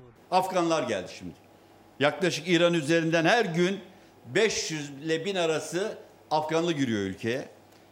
Ciddi bir göçmen koridoruna izin veriyor İran aynı zamanda Türkiye açısından. İyi Parti Grup Başkan Vekili Lütfü Türkkan kaçak göçmenlere o için izin verildiğini öne sürdü. Yani oradan devşireceğiniz 50 bin, 60 bin, 100 bin, 200 bin, 500 bin o için Türkiye'yi böyle bir tehlikeye atmak nasıl mümkün oluyor? CHP Genel Başkanı Kemal Kılıçdaroğlu ise Suriyeli göçmenlerle ilgili konuştu. 3 milyon resmi rakamlara göre 600 bin Suriyeli var bizim topraklarımızda. Hatta bazı illerimizde Türk vatandaşlarından fazla Suriyeli vatandaşlar var. Ciddi şikayetler var. Kılıçdaroğlu sorunu insani boyutla ele alacağız ve çözeceğiz dedi. Çözüm için Avrupa Birliği ülkelerinin de ellerini ceplerine götürmeleri gerek dedi. Suriyelilerin yolunu, okulunu, hastanesini, kreşini, her şeyini, hastanesini hepsini yapacaksınız. Arkasından Suriyelileri biz kendi ülkelerine göndereceğiz. Irkçılık yapmıyoruz. Allah'ın izniyle iktidar olduğumuzda Suriye konusunu, Suriye sorununu, Suriyelilerin sorununu da iki yıl içinde çözeceğim. Dernek, belediye, yurt dışı üçgeninde insan kaçakçılığında bulunan yöntemler her defasında daha da şaşırtıyor. Çevre gönüllüsü olarak, mehter takımı olarak Avrupa'ya gidip dönmeyenlerden sonra CHP'liler Kocaeli Kandıra Belediyesi'nden de yaş ortalaması 60 olan 39 boksörün Hollanda'ya gidip dönmediğini iddia ettiler. İçişleri Bakanı Soylu'nun yanıtlaması için de konuyla ilgili meclise sonu öner soru önergesi verdiler. Bu kez de gidip de dönmeyenlerdeki yaş ortalaması 60 olan boksör takımı kayıp. Kocaeli Kandıra Belediyesi'nde ne çıktı? Boksörleri Hollanda'ya göndermiş. Kandıra'nın bo- boksör takımı var mı? Yok. Peki ne zaman göndermiş? 2020 yılının sonunda. Müsabaka var mı? O da yok. Bir soru daha. Boksör takımının yaş ortalaması kaç? 60.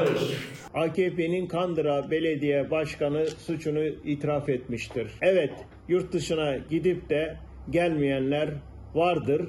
Bu gri pasaportları birilerinin aracılığıyla biz verdik diye açıklama yaptı. Belediye aracılığıyla insan kaçakçılığı iddiasına bir yenisini ekledi CHP. AK Partili Kocaeli Kandıra Belediyesi'nden 39 boksörün Hollanda'ya gittiklerini ama dönmediklerini iddia ettiler.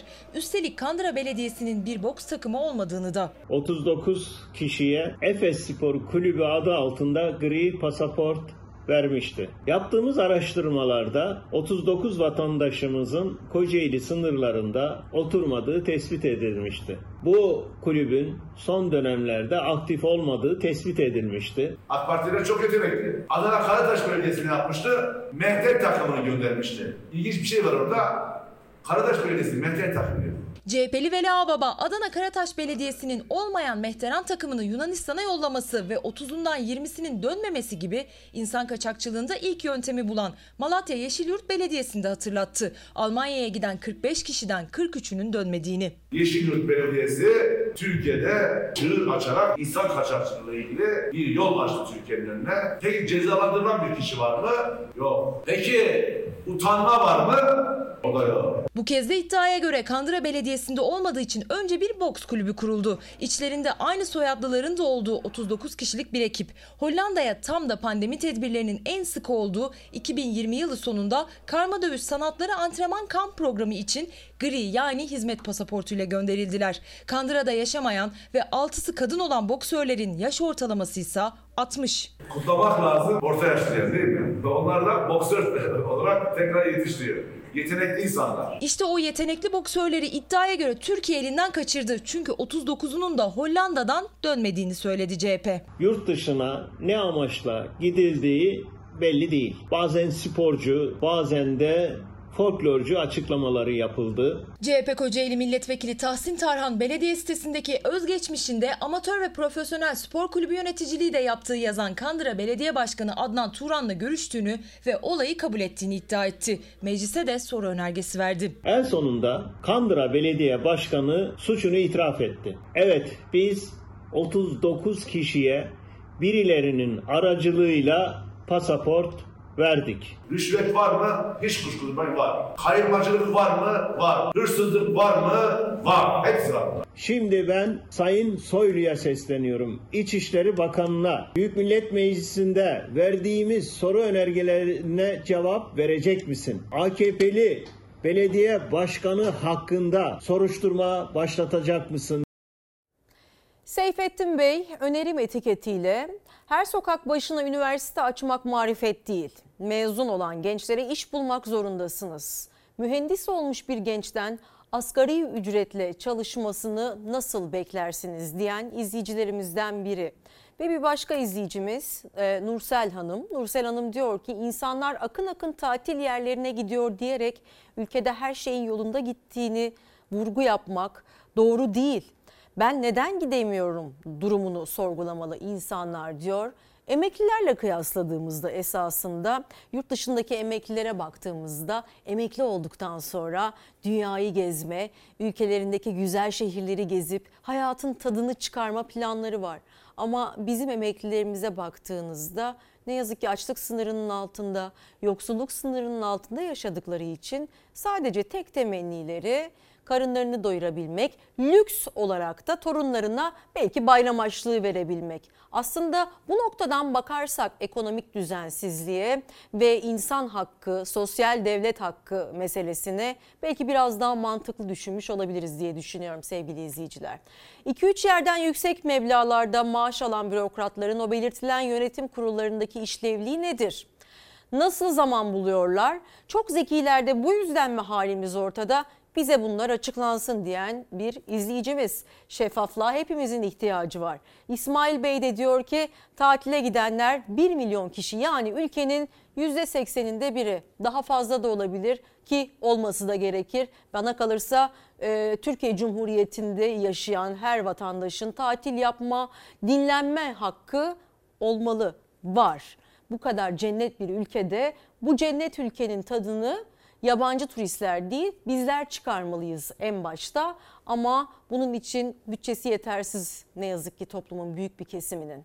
27 yaşındaki bir çocuk annesi Hatun Güneş motosikletle seyir halindeyken kamyonetten pompalı tüfekle açılan ateşle öldürüldü. Katil zanlısı polise teslim oldu. Barışma teklifimi kabul etmediği için öldürdüm dedi. Seferihisarlı kadınlarsa olay yerinde kadına yönelik şiddeti ve kadın cinayetlerini protesto etti. Yaşasın! Silah sesi duyduk. Sokağın e, başına geldik. Yerde yatan e, bayanı gördük. Çok üzüldük. Bir kadın daha katledildi. Acımasızca güpegündüz. Erkek arkadaşı olduğu ileri sürülen zanlı barışma teklifini kabul etmeyen Hatun Güneş'i motosikletle seyir halindeyken vurdu. Seferihisarlı kadınlar yeter artık diyerek cinayeti protesto etti. Biz kadınlar için her geçen gün daha fazla sömürüldüğümüz, şiddete maruz kaldığımız, öldürüldüğümüz bu düzenin yıkılmasından başka çare kalmamıştır. Hatun Güneş 27 yaşında gencecik bir kadındı. Bir erkek çocuğu annesiydi. İzmir'in Seferihisar ilçesinde bir fırında çalışıyordu. İddiaya göre 3 aylık birliktelik sonrası ayrılmak istediği erkek arkadaşı Yusuf K. barışmak için kamyonetiyle motosikletle seyir halindeki Hatun Güneş'in önünü kesti. İkili arasında tartışma çıktı. Hatun Güneş barışma teklifini kabul etmedi. Yusuf K'ye gitmezse polisi arayacağını söyledi. Motosikletine binip uzaklaşmaya çalıştı. Yusuf K ise kamyonetin içinden pompalı tüfekle ateş açtı Hatun Güneş'e. Talihsiz kadın olay yerinde hayatını kaybetti. Katil zanlısı Yusuf K ise bir akaryakıt istasyonundan polisi arayarak teslim oldu. Cinayeti itiraf etti, tutuklandı. Pat pat 3-4 el silah sesi duyduk. Çıktık. Kadın yerde yatıyordu. Motor oradaydı. Genç kadın Seferihisar mezarlığında toprağa verildi. 9 yaşındaki oğlu annesinin mezarı başında böyle dua etti. Seferihisarlı kadınlarsa cinayeti protesto etmek için toplandı. Kadına yönelik şiddetin son bulmasını istediler. Gericilikten beslenen bu düzenin kadınlara olan düşmanlığını her fırsatta söylemeye devam edeceğiz. Bu düzenin bizi teker teker yaşamdan koparmasına izin vermeyeceğiz. Hatun Güneş cinayetinin sonuna kadar da takipçisi olacağız. Sonuna kadar takipçisi olmak da ne yazık ki gideni geri getirmiyor. O çocuğun gözyaşlarını, hayatta yaşadığı hangi mutluluk silebilir ki? O yaşadığı travmayı nasıl atlatabilir? Küçücük bir çocuktan bahsediyoruz. Ne yazık ki bu psikopatlar bizim aramızda ve aramızda olmasına göz yumuluyor. İstanbul Sözleşmesi işte bu yüzden önemliydi. İstanbul Sözleşmesi'nden çıkılmaması gerektiğini bu yüzden gündemde tutuyorduk ama ne yazık ki e, sapıkların, canilerin aramızda dolaşabilmesi, korkusuzca e, insanları öldürebilmek adına adımlar atabilmesi, öldürmesi e, ne yazık ki daha da meşrulaştırılmış oldu baktığımızda. Ve bu konuda nereye kadar e, böyle devam edecek diye çok sorguluyorum kendi adıma ama ne yazık ki elimizden başka hiçbir şey gelmiyor. Bir de aslında sorgulanması gereken konulardan biri e, silah satışları diye düşünüyorum. E, silah satışları ruhsatlı da olsa insanların belli bir psikolojik testten, belli bir eğitimden geçmesi gerekir diye düşünenlerdenim. Yani isteyen kişi e, ruhsatlı silah sahibi olmamalı. E, en azından bunun için psikolojik olarak tedaviden geçmiş olması, belki daha önce işleyip işlemediği suçlar var mı yok mu diye araştırılması gerekmez mi? Siz ne düşünüyorsunuz acaba sevgili izleyicilerimiz bu konuda? Merak ediyorum görüşlerinizi. Merve İldirim TV, Twitter ve Instagram'dan yazıyorsunuz. Efendim Öznur, evet ruhsatsız silahın önüne geçmemiz gerekiyor en başta diyor e, e, koordinatörümüz Öznur Tıraloğlu Seyhan'da. Aslında çok derin bir konu ama e, mühim olan bizim bu sapık ve canileri artık aramızda tutmamak gerektiğini iyice öğrenmemiz ve bunun içinde bizi yönetenlerin artık bir hal çare düşünmesi diye düşünüyorum. Efendim Cumhuriyet Gazetesi'nden bir başka detay. Hazine ve Maliye Bakanlığı'nın açıkladığı bütçe verilerine göre örtülü ödenekten 1.3 milyar lira harcama yapan Cumhurbaşkanlığı'nın 6 aylık bütçe harcamaları da 1.4 milyar lirayı buldu. Bütçe dayanamadı başlığını görüyoruz. Kurumların harcamalarından bahsediyoruz. Diyanet İşleri Başkanlığı 6 ayda 6.3 milyar lira harcadı. Ticaret Bakanlığı ise 10.6 milyar liralık harcamayla 6.5 milyar liralık başlangıç ödeneğinin çok ama çok üzerine çıktı. Esasında vatandaş olarak sosyal devletsek biz bu harcamaların da nereye harcandığını bilmeliyiz diye düşünüyorum. Ama şeffaflık Türkiye Cumhuriyeti'nde geçirdiğimiz bu süreçte çok ama çok uzak bir mesele. Efendim meclis tatile girecek ama vekiller arasında polemik konuları bitmiyor. Genel kurulda eski defterler yeniden açıldı ve sık tartışılan hesaplar ortaya döküldü. İktidar muhalefet bir kez daha kamu özel işbirliği modeliyle yapılan şehir hastaneleri üzerinden karşı karşıya geldi hortumlama sistemidir. Gelecek nesillerin de üzerinde veballeriniz var. Şehir hastaneleri TUKAK yapmanızı yazıklar olsun. Hasta bakan her doktor 2002 yıl öncesini bilmeli. Sen cerrahsın bak ben de cerrahım. Dakikaların önemi var. Ben doktor arkadaşlarım diyor ki ben acile gidene kadar 20 dakika sürüyor. Hasta ölüyor diyor, ölüyor. Bu kez iktidar ve muhalefetin doktor vekilleri birbirine girdi. Konu kamu özel ortaklığıyla yapılan devasa şehir hastaneleri. Muhalefet tüm dünya deneyip vazgeçerken neden siz uyguluyorsunuz diye sordu. Meclis gerildi. Getirdiğiniz bu sistemi harika bir modelmiş gibi bize dayattınız ve şimdi ayağımıza prangayı vurdunuz. Hangi ülkede var böyle bir imkan? Neden 25 yıl ödeme yapıyorsunuz? Yazık değil mi çoluk çocuğa? Zaten doğru bir yatırım modeli olmuş olsaydı Sağlık Bakanı tutup efendim bu finansman modelinde ayrı bir yükü var. O yüzden biz vazgeçtik genel bütçeden yapacağız diyor. Hangisi doğru? Şehir hastaneleri bizim baş tacımızdır. Biz onları evet o gün için kamu özel ortaklığı ön plandaydı. Bugün itibariyle de kamu özel ortaklığını bir tarafa bıraktık. AK Partili İsmail Tamer 2002 öncesini hatırlatarak savundu şehir hastanelerini yatak sayısı arttı dedi. CHP'li Fikret Şahin şehir hastanelerine ödenen kira üzerinden yatak hesabı yaptı. Yine rakamlar havada uçuştu. Doktor olarak ben size bir şey diyemiyorum. Ben bir yatakta iki kişi yatırdığımı çok iyi hatırlıyorum değerli arkadaşlar. Cerrah olarak çalıştığım dönemde Ben hiçbir zaman özel hastane patronu olmadığım için İsmail Bey gibi konuşamayacağım. Kendisi özel hastane patronu olduğu için böyle konuşuyor tabii ki. Mecbur olduğundan dolayı. Bakın bugün şehir hastaneleri nitelikli yataklar haline geldi. Yaklaşık 18 bin tane nitelikli yatak. Siz vatandaşı burada kandırıyorsunuz. Tam 55 tane 500 yataklı devlet hastanesi parasını 3 yıllık kiralık verdiniz. Eğer ki bu kira yerine siz devlet hastanesi yapmış olsaydınız 27 bin 750 tane yatağınız olurdu. Siz hesap falan bilmiyorsunuz. CHP'nin hesabını Erdoğan'ın hayaliyle savundu AK Parti. Cumhurbaşkanımızın önderliğinde hayalim dediği, aşkım dediği hastaneleri hizmete soktuk. 3700 yataklı hastane olur mu ya? 3700 yataklı hastane. İnsanlar birbirini bulamıyor. Hastanede konum atıyorlar birbirlerine. Tatil öncesi Meclis Genel Kurulu'nda tansiyon hiç düşmedi. Doğru Haber gazetesinden bir detay. Okulları 6 Eylül'de açmak istiyoruz. Bakan Ziya Selçuk çok sayıda yerel kanalda yayınlanan Anadolu Soruyor programında soruları yanıtladı. Artık bu ülke çocuklarını daha fazla eve kapatmamalı, öğretmenlerini daha fazla yormamalıyız diyen Selçuk okullarımızı açmalıyız. İnşallah 6 Eylül'de açacağız dedi. Hep birlikte bunun için ne gerekiyorsa yapacağız dedi. Tabii hep birlikte yapacaksak aynı zamanda aşılama hızında da daha iyi noktalarda olmalıyız sevgili izleyiciler. Ee, aslında başta söylemiştim e, aşı karşıtlığına karşıyım.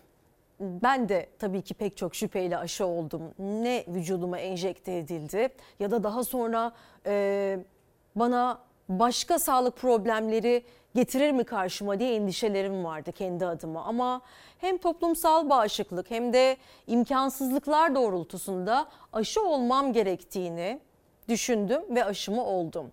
Ve kendimi daha güvende hissediyorum. Evet anlayabiliyorum endişeleri ama e, toplum sağlığını, sevdiklerimizin sağlığını, kendi sağlığımızı düşündüğümüzde biraz e, bencillik gibi geliyor demiştim sabahta. Kızanlar olmuş, haklısınız ama bana böyle geliyor, yapabilecek bir şey yok. En azından fikrimi söylemiş oldum. Ee, bana kalırsa herkes aşılanmalı. Çünkü sonbaharda 6 Eylül'de çocuklarımızın, gençlerimizin okullarına, eğitimlerine devam edebilmesi için bağışıklığımızı güçlendirmeliyiz. Sonbahara bağışıklıkla girmeliyiz ve %70 oranında toplumsal olarak bu e, riskleri ortadan kaldırmış olmalıyız ki yeniden evlerimize kapanmayalım. Ya da iş yerlerimizi kapatmayalım. Esnaf ne kadar yara aldı bu tartışılmaz. Ya da bütün sektörler birbirini besleyen bütün sektörler zincir halinde çok yara aldılar. O yüzden e, tekrar aynı günlere dönmemek adına, evlerimize kapanmak zorunda kalmamak adına aşı meselesinde üzerimize düşen görevi yapmalıyız. E, düşünün ki bu süreçte uzmanlar 5000'in altına düşmesini umuyordu vaka oranlarının ama daha bayram tatilinin başlamasıyla bile vaka oranlarının 7000'in üzerine çıkmış olduğuna tanıklık ettik. Acaba önümüzdeki hafta pazar günü hangi oranlarla karşı karşıya kalacağız? Çünkü tatil beldelerindeki yoğunluk, e, maske, mesafe ve hijyen kurallarının olmaması hepimizi endişelendiriyor ve ilerleyen günlerdeki durumumuzu risk altına sokuyor. Eğitime de devam edilsin.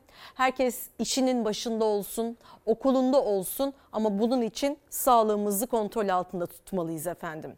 Binlerce eğitim fakültesi mezunu yüksek KPSS puanlarına rağmen dışarıda kalınca geçim mücadelesi de sürünce başka başka işlere girip çalışmak durumunda kaldı. Öğretmenler bu kez Türkiye'nin dört bir yanından iş yerlerinden seslerini duyurmaya çalıştılar. Dün bir haber paylaşmıştık hatırlayacaksınız. Ee, iş bulamadığı için tamirhanede çalışan mühendis ya da iş bulamadığı için pastanede çalışan öğretmenlerimiz onlar atanamayanlar da değil atanmayanlar yani devletimizin ihtiyacı olduğu halde e, işlerini yapamayan vatandaşlarımız bin bir umutla okuyan eğitimini alan ve mesleğini icra edemeyen insanlarımız seslerini duymak zorunda birileri. Merhabalar, ben Burak öğretmen. Beden eğitimi öğretmeniyim. Bu yıl girdiğim sınavdan 80 üstü bir puan aldım. Ama verilen kontenjanlardan dolayı sıralamaya daha giremedim. Matematik öğretmeniyim. 20 bin kontenjan yüzünden atanamadım. Şu an pide dükkanında çalışıyorum. Öğretmenin yeri pide dükkanı değil, okuldur. KPSS'den 80,9 puan alarak alanında 1505. oldum. 108 bin öğretmen açığı olduğu halde bir otelin çamaşırhanesinde çalışıyorum. Rehber öğretmen çamaşırhanede, matematik öğretmeni pidecide, beden eğitimi öğretmeni Yusuf öğretmen bahçede fidan, adaşı ve meslektaşı sanayide demir taşıyor. Ataması yapılmayan binlercesi bu kez çalışmak zorunda kaldıkları yerlerden görüntülerle seslerini duyurmaya çalıştı. Fen bilgisi öğretmeniyim. 2020 KPSS'de bölümümde 1112. oldum. 108 bin öğretmen açığı olduğu halde şarküteride çalışıyorum. Öğretmen nerede mi? Öğretmen şarküteride. Milli Eğitim Bakanı Ziya Selçuk da öğretmen açığı olduğunu kabul etmişti. Ancak Cumhurbaşkanı Erdoğan sorunu dile getiren bir öğretmene açık yok fazla var demişti. Onlar okullarda yerlerini bulamazken eğitim fakültesi mezunu olmayan 80 bin kişi okullarda asgari ücretten de düşük ücretlerle çalışıyor. 80.583 ücretli öğretmen çalıştırıldığı halde çamaşırhanede çalışıyor. Öğretmen nerede mi? Öğretmen okulda değil, öğretmen çamaşırhanede.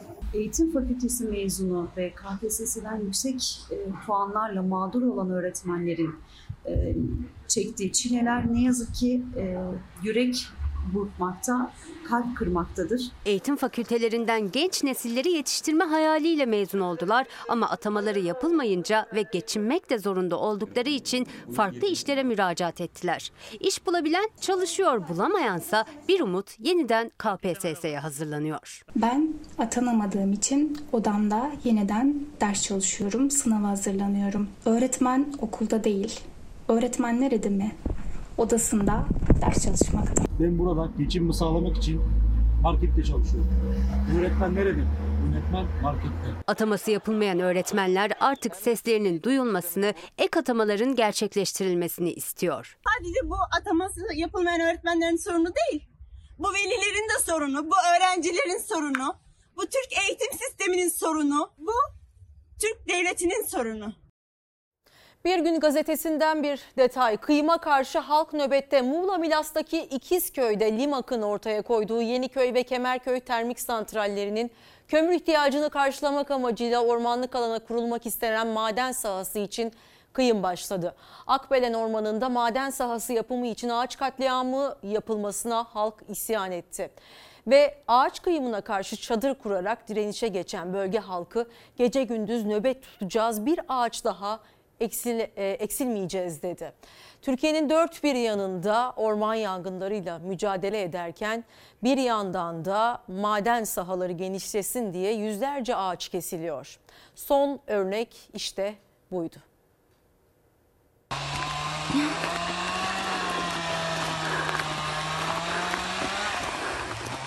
Görüyorsunuz şu an ağaç devriliyor. Nefes alamıyorum şu anda. Bugün yarın bugün yarın derken en sonunda sabahın körü gelip girdiler. Herkes işteyken, herkes hayvanların yanındayken kimse müdahale edemeden gelip indirmeye başladılar ağaçları. Karşımızda bir insan yok çünkü o kadar konuşuyoruz durdurun kesmeyin diye karşımızda bir insan yok. Bir taş parçası var karşımızda. Duygusuz insanlar var karşımızda. Aylardır mücadele veriyorlardı. Sadece bir gün uğramadılar ormanlarına resmi izin diye. O günde apar topar kesim başladı. Muğla İkizköylüler ellerinde kalan son yeşillerinin Akbelen ormanındaki ağaçların bu görüntüsüne dayanamadı. Hıçkırarak olanları anlattılar. Lütfen desteğe gelin. Yardıma ihtiyacımız var. Burası giderse biz biteriz. Herkes, herkes, her yer biter yani. Sadece İkizköy'ün sorunu değil artık bu. Herkes bunu elini vicdanına koysun ya. Tüm Türkiye'nin sorunudur bu. Bu kadar ucuz insanın hayatı, bu kadar ucuz ağacın hayatı.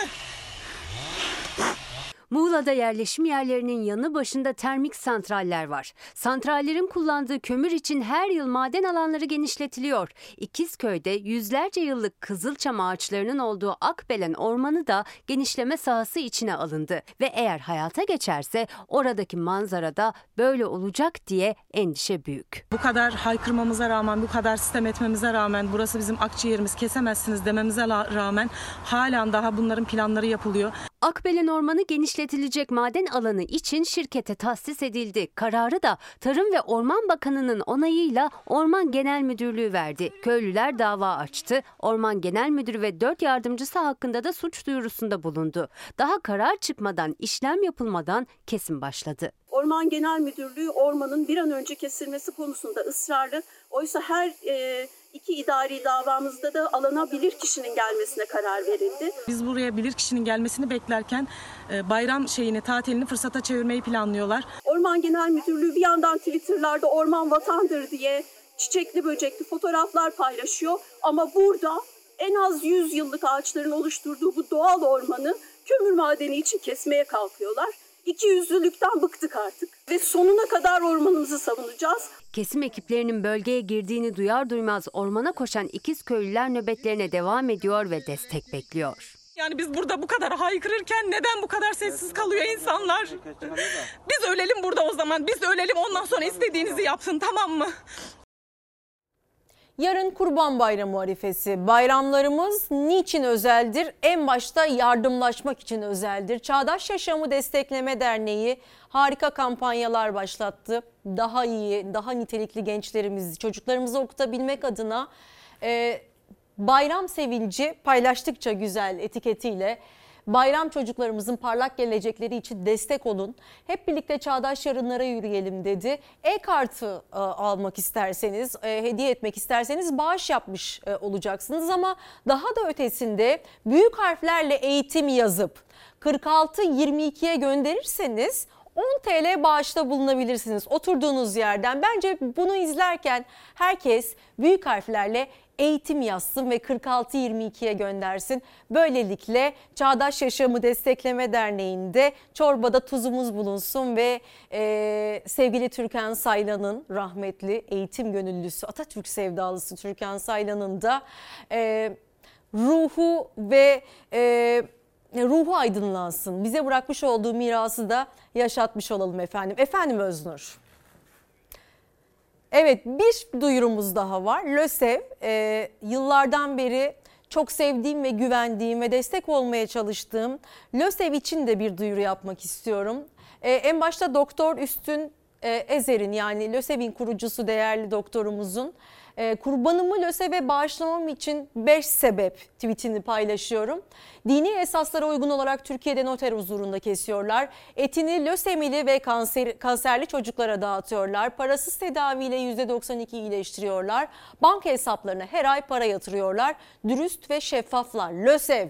Vereceğimiz sır çok basit. İnsan ancak yüreğiyle baktığı zaman doğruyu görebilir. Gerçeğin mayası gözle görülmez. Küçük Prens'ten bir alıntıyla LÖSEV'in sitesine girerseniz bağış yap e, seçeneğini tıklayabilirsiniz. Kurban bağışı seçeneğini tıklayabilirsiniz ve Kurban Bayramı'nda da LÖSEV'de lösemili çocuklarımıza, kanserli çocuklarımıza destek olmuş olabilirsiniz bu zor dönemlerde. Ne kadar masraflı bir hastalık olduğunu söylememe gerek yok.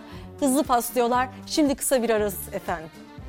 Saat tam 10.29 efendim. Önerim etiketiyle güne başladık. Birazdan sizden gelen mesajları okumaya devam edeceğiz. Ama sıcakların bunalttığı günlerden geçiyoruz. En başta hava durumuyla devam edelim istiyorum. Memleket havasına bakacağız. Ee, yağış uyarısı var bazı illerimiz için. Ee, örneğin Van. Diliyoruz ki sel felaketleri yaşanmasın ama tedbirli olmak gerekiyor.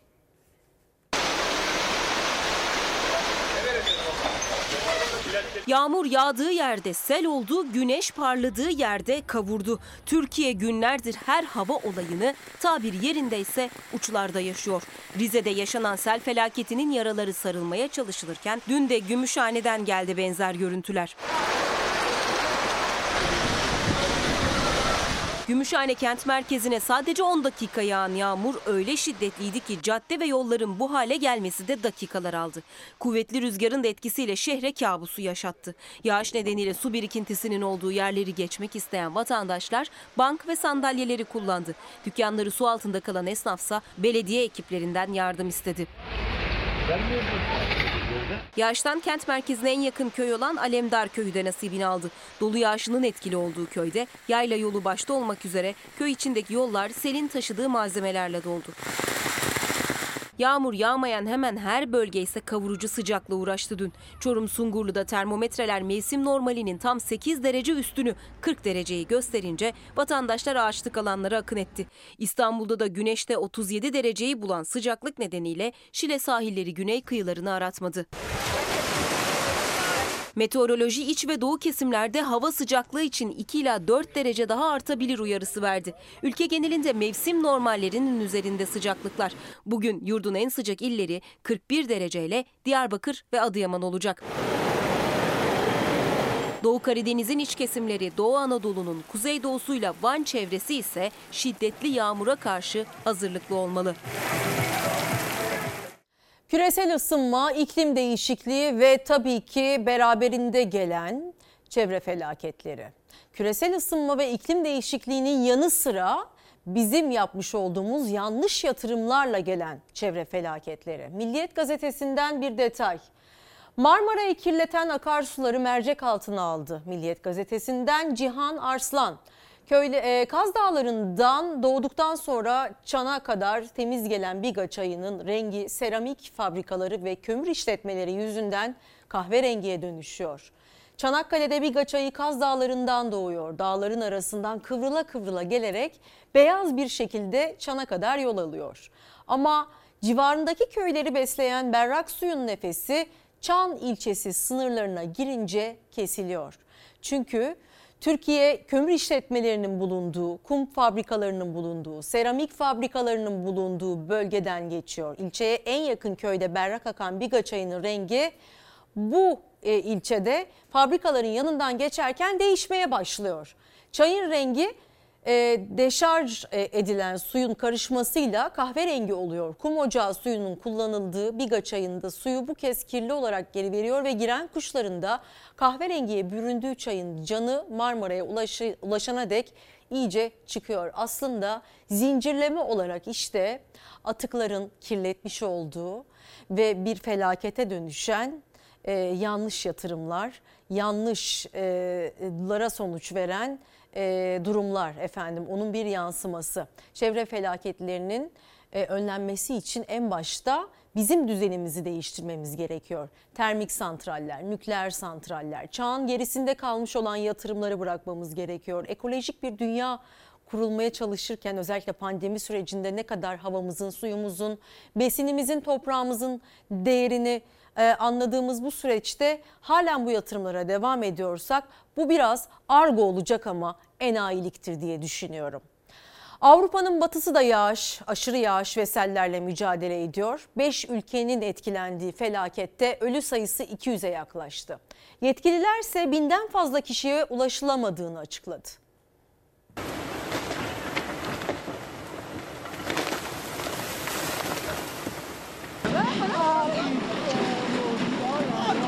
Batı Avrupa son 100 yılın en büyük doğal afetlerinden biriyle karşı karşıya. Almanya, Belçika, Hollanda, Lüksemburg ve İsviçre'de sağanak yağışın neden olduğu sel ve su baskınlarında bilanço ağırlaşıyor.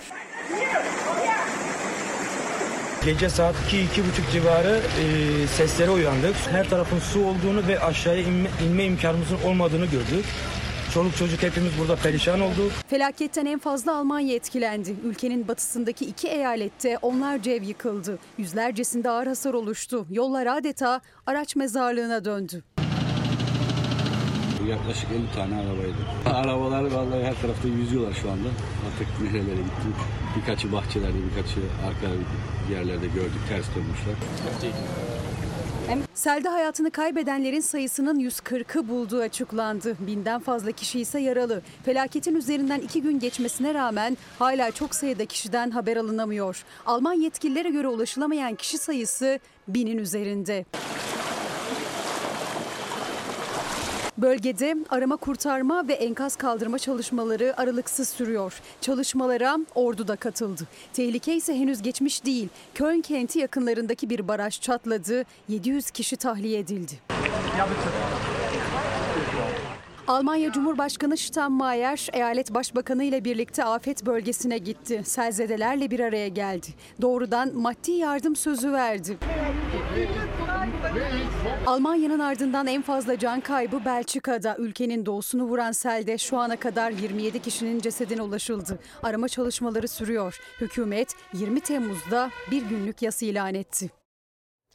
Almanya ve Belçika'dan sonra İran'ı da sel vurdu. Bir kişi öldü, dört kişi ise kayıp.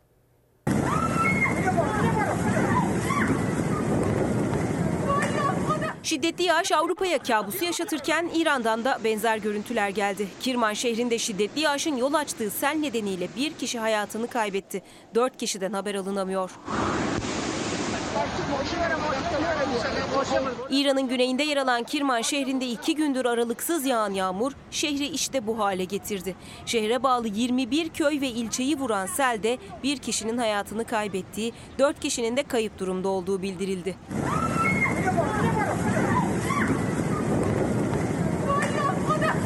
Arama kurtarma çalışmaları devam ediyor. Korkusuz gazetesinden detay, ekonomi detayı. Dar gelirli milyonların yakası bir türlü borçtan kurtulmuyor. Vatandaş bayrama borç yüküyle giriyor. Geçinemeyen vatandaş ekonomisini borçla döndürüyor, tenceresini borçla kaynatıyor. Vatandaşın banka ve finans şirketlerine borcu 965 milyar liraya ulaştı. Bu tarihi bir rekor ve korkutan bir rakam da söz konusu. Vatandaşların bankalara ve finansman şirketlerine borcu son bir haftada 7.3 milyar lira daha arttı. TOKİ borcu dahil olmak üzere toplam borç Temmuz ayı itibariyle 965.9 milyar lirayı buldu. Ve bunu CHP Adana Milletvekili Burhanettin Bulut açıkladı. Yoksulluk da arttı. Vatandaşın alım gücünün azaldığı, işsizliğin, yoksulluğun, ödene, e, yoksulluğun ödenemeyen borçların arttığını kaydeden Bulut, ekonomik kriz ortamında mutfakta tencere kaynamıyor Cumhuriyet tarihi boyunca vatandaş hiç bu kadar borçlu olmadı. 3 yılını dolduran tek adam rejiminin özeti rekor borçlanma ifadesini kullandı. Ee, yan tarafta Aydın Nazilli'den bir haber var. Onu da sizlerle paylaşmış olalım. Bir hayırsever mahallenin 35 bin liralık veresiye borcunu kapattı. Bakkal Kenan Ekici 5 yıllık borçları sildi.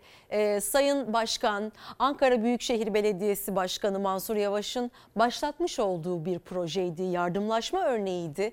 Ankara Büyükşehir Belediyesi'nden bütün Türkiye'ye yayıldı aslında. Keşke bir gelenek olsa ve mahalle bakkallarındaki borç defterlerini dar gelirli vatandaşlarımızın borçlarını alım gücü biraz daha yüksek olan vatandaşlarımız hepsini kapatabilse, karşılayabilse bayramda böyle bir yardımlaşma örneğine de aslında imza atabiliriz. Bu da kulağımıza küpe olsun. Başka bir detay daha gelsin. Ee, bir ekonomi e, detayından ziyade e, aslında turizmle alakalı bir haber. Kavurucu sıcaklara denk gelen 9 günlük Kurban Bayramı tatilinde sahiller turist akınına uğradı. 123 bin kişinin yaşadığı Muğla Marmaris'e nüfusunun 5 katı rezervasyon yapıldı. İlçede otellerin yanı sıra çadır kampları da şimdiden doldu. Bu nedenle ağaç altlarına çadır kuranlar oldu. Binlerce aracın giriş yaptığı ilçede otoparklarda yer kalmadı. Bar, disko ve gece kulüplerinde eğlence tam, e, tam gaz Marmaris yükünü tuttu. Tabii turizm meselesine baktığımızda turizm bizim için önemli bir gelir ve e, turizm gelirlerinin e, ülke bütçesine olan kat, katkısı yatsınamaz.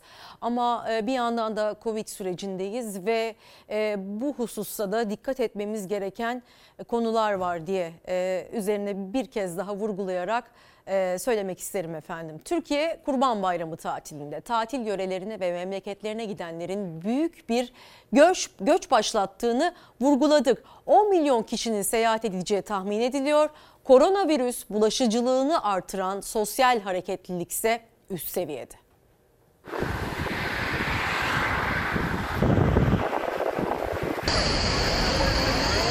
Bodrum son yıllarda bu kadar büyük trafiği bir arada görmemişti. İstanbul'da mı kaldınız? Evet. Neden? Parasızlıktan Gidemeyiz. Gücü yeten gitti, yetmeyen şehirde kaldı. Büyük göç devam ederken tatil yörelerinin kalabalığı her geçen saat artıyor. Bodrum'a sadece otellere gelen nüfus 1,5 milyon. Çeşme'de plajlarda şemsiyeler üst üste açıldı. Ege ve Akdeniz plajlarında adım atacak yer yokken şehirlerde de durum çok farklı değil aslında. Eskişehir'de baklava, Malatya'da berber kuyruğu, İstanbul'da AVM'ye giriş sırası uzayıp gidiyor. Trafik Bodrum'da da İstanbul'da da aynı. İstanbul'dan gitmek mi zor yoksa İstanbul'da kalmak mı? Gidenler tatil trafiğiyle, İstanbul'da kalanlar şehrin trafiğiyle boğuştu. İstanbul'dan herkes gidecek, yollar bomboş kalacaktı. Hayal buydu ama İstanbul'un pek çok noktasında trafik yoğunluğu yaşandı. Trafik her zamanki gibi aynen bu trafik bizi mahvetti. Kalabalık değil diye geldik ama kalabalıkmış. Bayramda terk ederler giderler diye. İstanbul boş kalır hayaliyle geldiler ama aynı hayalle gelenler sayesinde İstanbul yine kalabalık.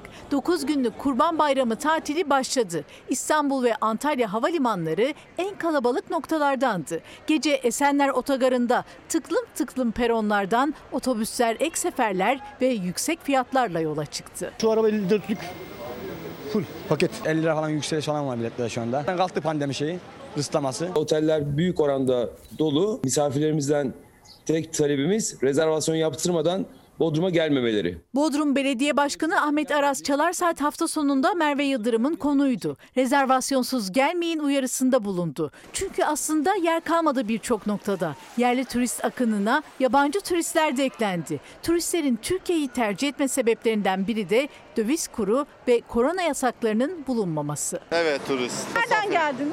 İran'dan. İran'dan. Türkiye'yi tercih etme sebebiniz neydi? Vallahi her şey rahat burada, serbest. Şu anda önlem sadece biz Türklere var. E, turistler bundan muaf gibi davranıyorlar zaten. Yani çok rahat, free şekilde takılıyorlar. Görenler var. Evet.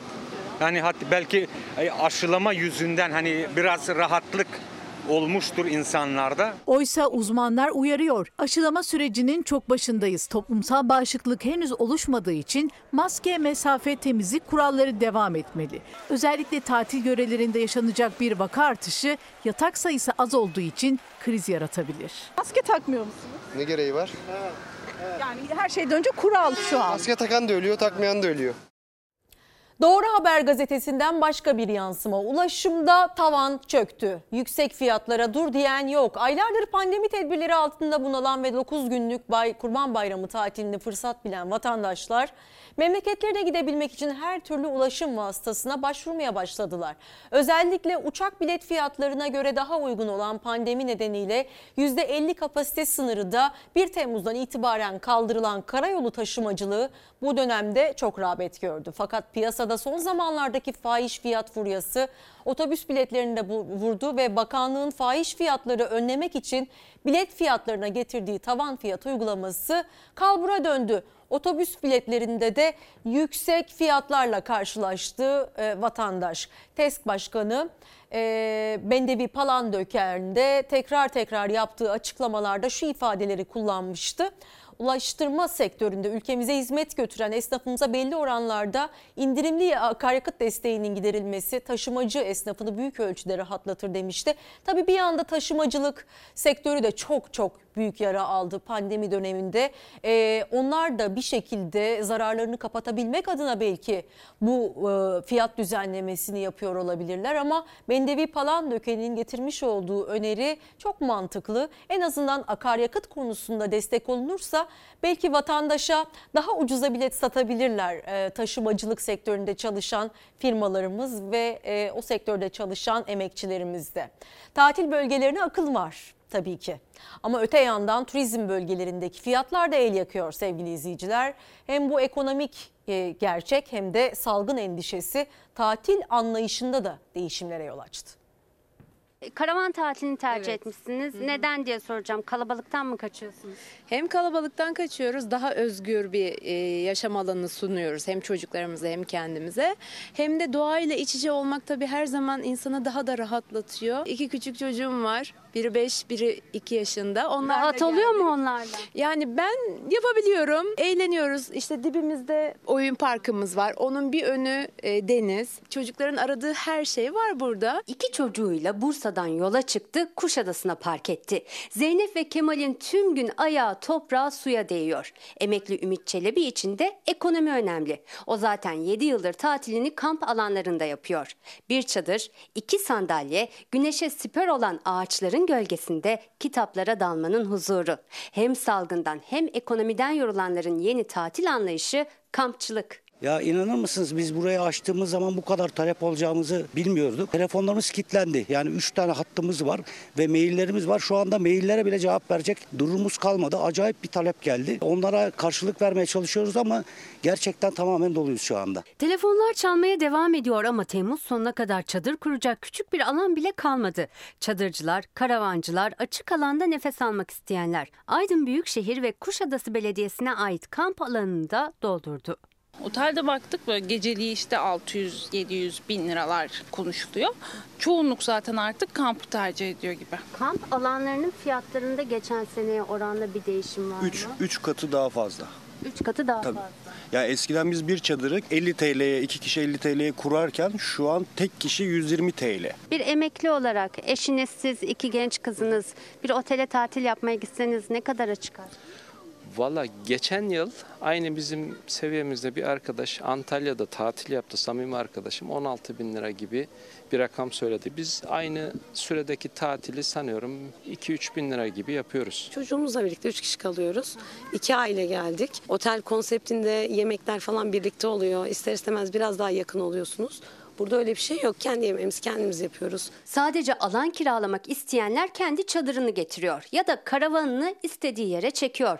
Kamp alanlarında seçenek bol. VIP çadır bile var. Hemen karşısında kumsal yani deniz manzaralı. Bahçesinde salıncağı, masa sandalyesi, şemsiyesi ki ona bile gerek yok. Çünkü zaten ağaçların gölgesinin altında bir VIP çadır. Özelliği içinin eşyalı olması ve 4 kişiye kadar konaklama kapasitesi var. Fiyatı ise geceliği 250 lira. Tamamen işte bir otel odası mantığında düzenledik. Bunlar 15 tane ama inanın bu kadar talep olduğunu bilseydik 50 tane yapardık. Yaklaşık 7 gün kalacağız burada ama uzatma ihtimalimiz de var açıkçası. Ve Biz 3 günlüğüne geldik.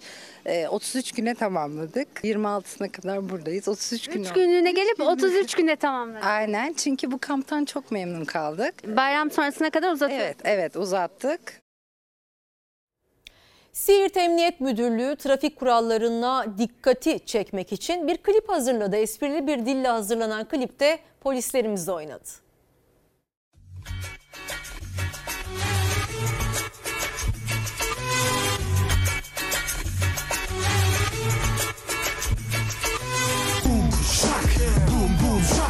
Arabanın içi diskotek gibi olacak Direksiyonu çeviriyorum sağa sol sol sağ Trafik çok düzenli burası Şaşırma polis amca durdurursa Kontrolden sonra hemen yola devam gazla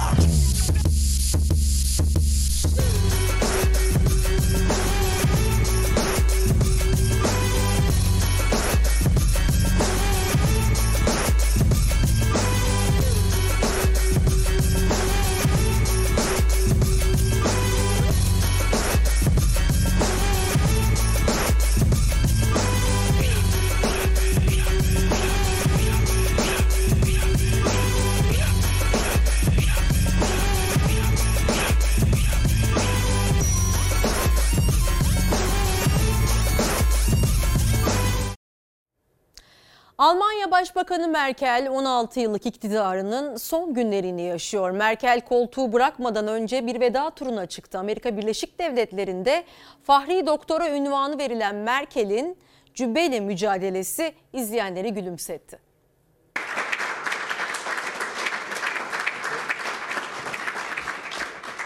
Merkel doktora cübbesini giymekte zorlandı. Alman liderin zor anları gündem oldu.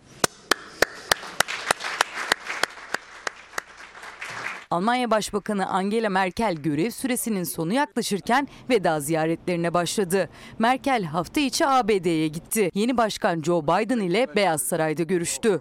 Ich freue mich hier zu sein. Danke für die Einladung. 16 yıl iktidarda kalan Merkel'e Amerika'da Fahri Doktora ünvanı da verildi. Törene damga vuransa Alman liderin cübbeyi giyme çabası oldu. Angela Merkel nasıl giyeceğini tam olarak anlayamadı. Giymek için hayli çaba gösterdi. Alman Başbakanın yardımına akademisyen yetişti. Merkel yardımla cübbeyi giydi. Teşekkür edip yerine oturdu. Oturduktan sonra da cübbeyle ilgilenmeye devam etti. Alkışlarla uğurlanmak gerçekten çok önemli liderler için. Önemli olan e, iyi uğurlanmak, koltukları iyi devredebilmek, göreve e, e, güzel veda edebilmek. Aslında hep şu örneği veriyorum. E, Süleyman Demirel'in cenazesini hatırlayacaksınız. E, ve bir yandan da darbeci e, başkanın cenazesini hatırlayacaksınız. Kimse gitmemişti. Kenan Evren'den bahsediyorum. Öyle uğurlanmak var, öyle uğurlanmak var. O yüzden e, koltukların gelip geçici olduğunu unutmadan tüm liderlerin, tüm siyasilerin e, saygı ve sevgiyle aslında toplumla kavuşması gerektiğini düşünenlerdenim. Kim olursa olsun, hangi parti olursa olsun siyaset çok önemli ve siyasetteki saygı da e, sevgi dili de çok önemli. Ben böyle düşünüyorum ve e, kimseyi kırmadan, incitmeden saygı ve sevgi çerçevesinde aslında e, vedalaşabilmek, kavuşabilmek çok önemli diye düşünüyorum efendim. Samsun'a gidiyoruz. Samsun'da yaşayan güreş sporcusu kuzenler Emine Aksu ve Büşra Koç yapamazsınız diyenlere inat, başarı üstüne başarı kazanıyorlar. Aileleriyle bulundukları yaylada genç sporcular kütük, traktör lastiği, su bidonu gibi eşyalarla çalışma parkuru oluşturdu ve hayallerinde onların şampiyonluk var.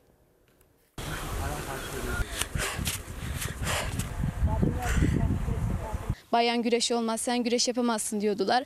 Ama ben onlara inat güreşe başladım. Kendimizi gösterdik biz de varız burada. Biz de bir şeyler yapıyoruz artık bizi de görün gibisinden. Tarlada ağılda işleri bittikten sonra kendileri için hazırladıkları parkurda antrenman yapıyorlar. Sporcu çünkü onlar. Yapamazsın diyenlere inat, gözlerini önce Türkiye sonra dünya şampiyonluğuna diktiler.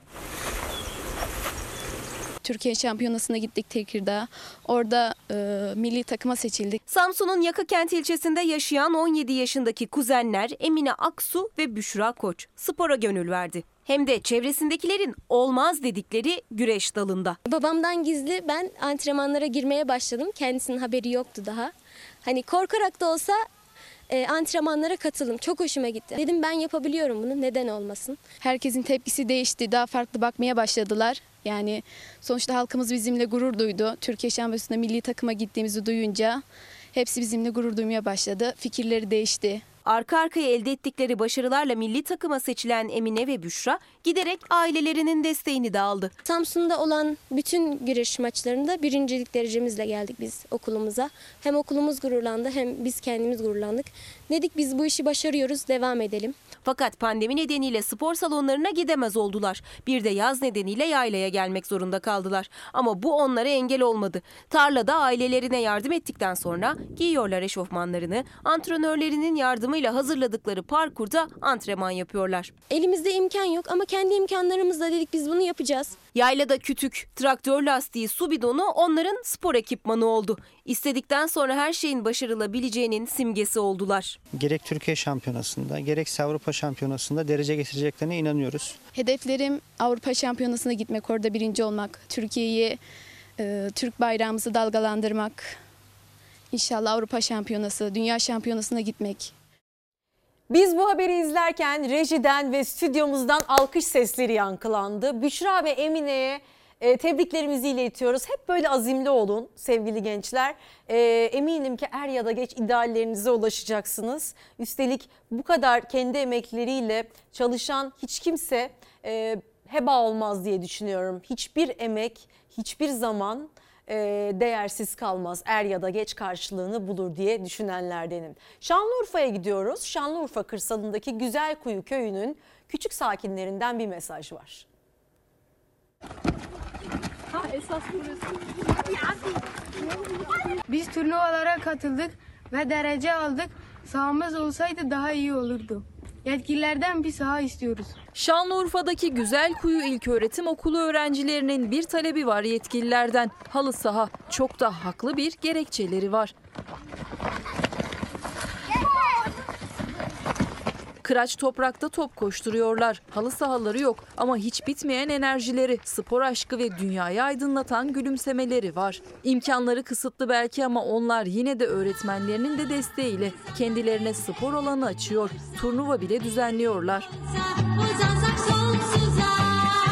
Altı okulun katıldığı o turnuvalar kapsamında futbol yarışmasında birinci oldular. Uzak köylerden birindeki futbol sahasında kendilerince destan yazdılar. Artık bir halı sahayı hak ettik diyorlar. Büyüklerinden yardım istiyorlar.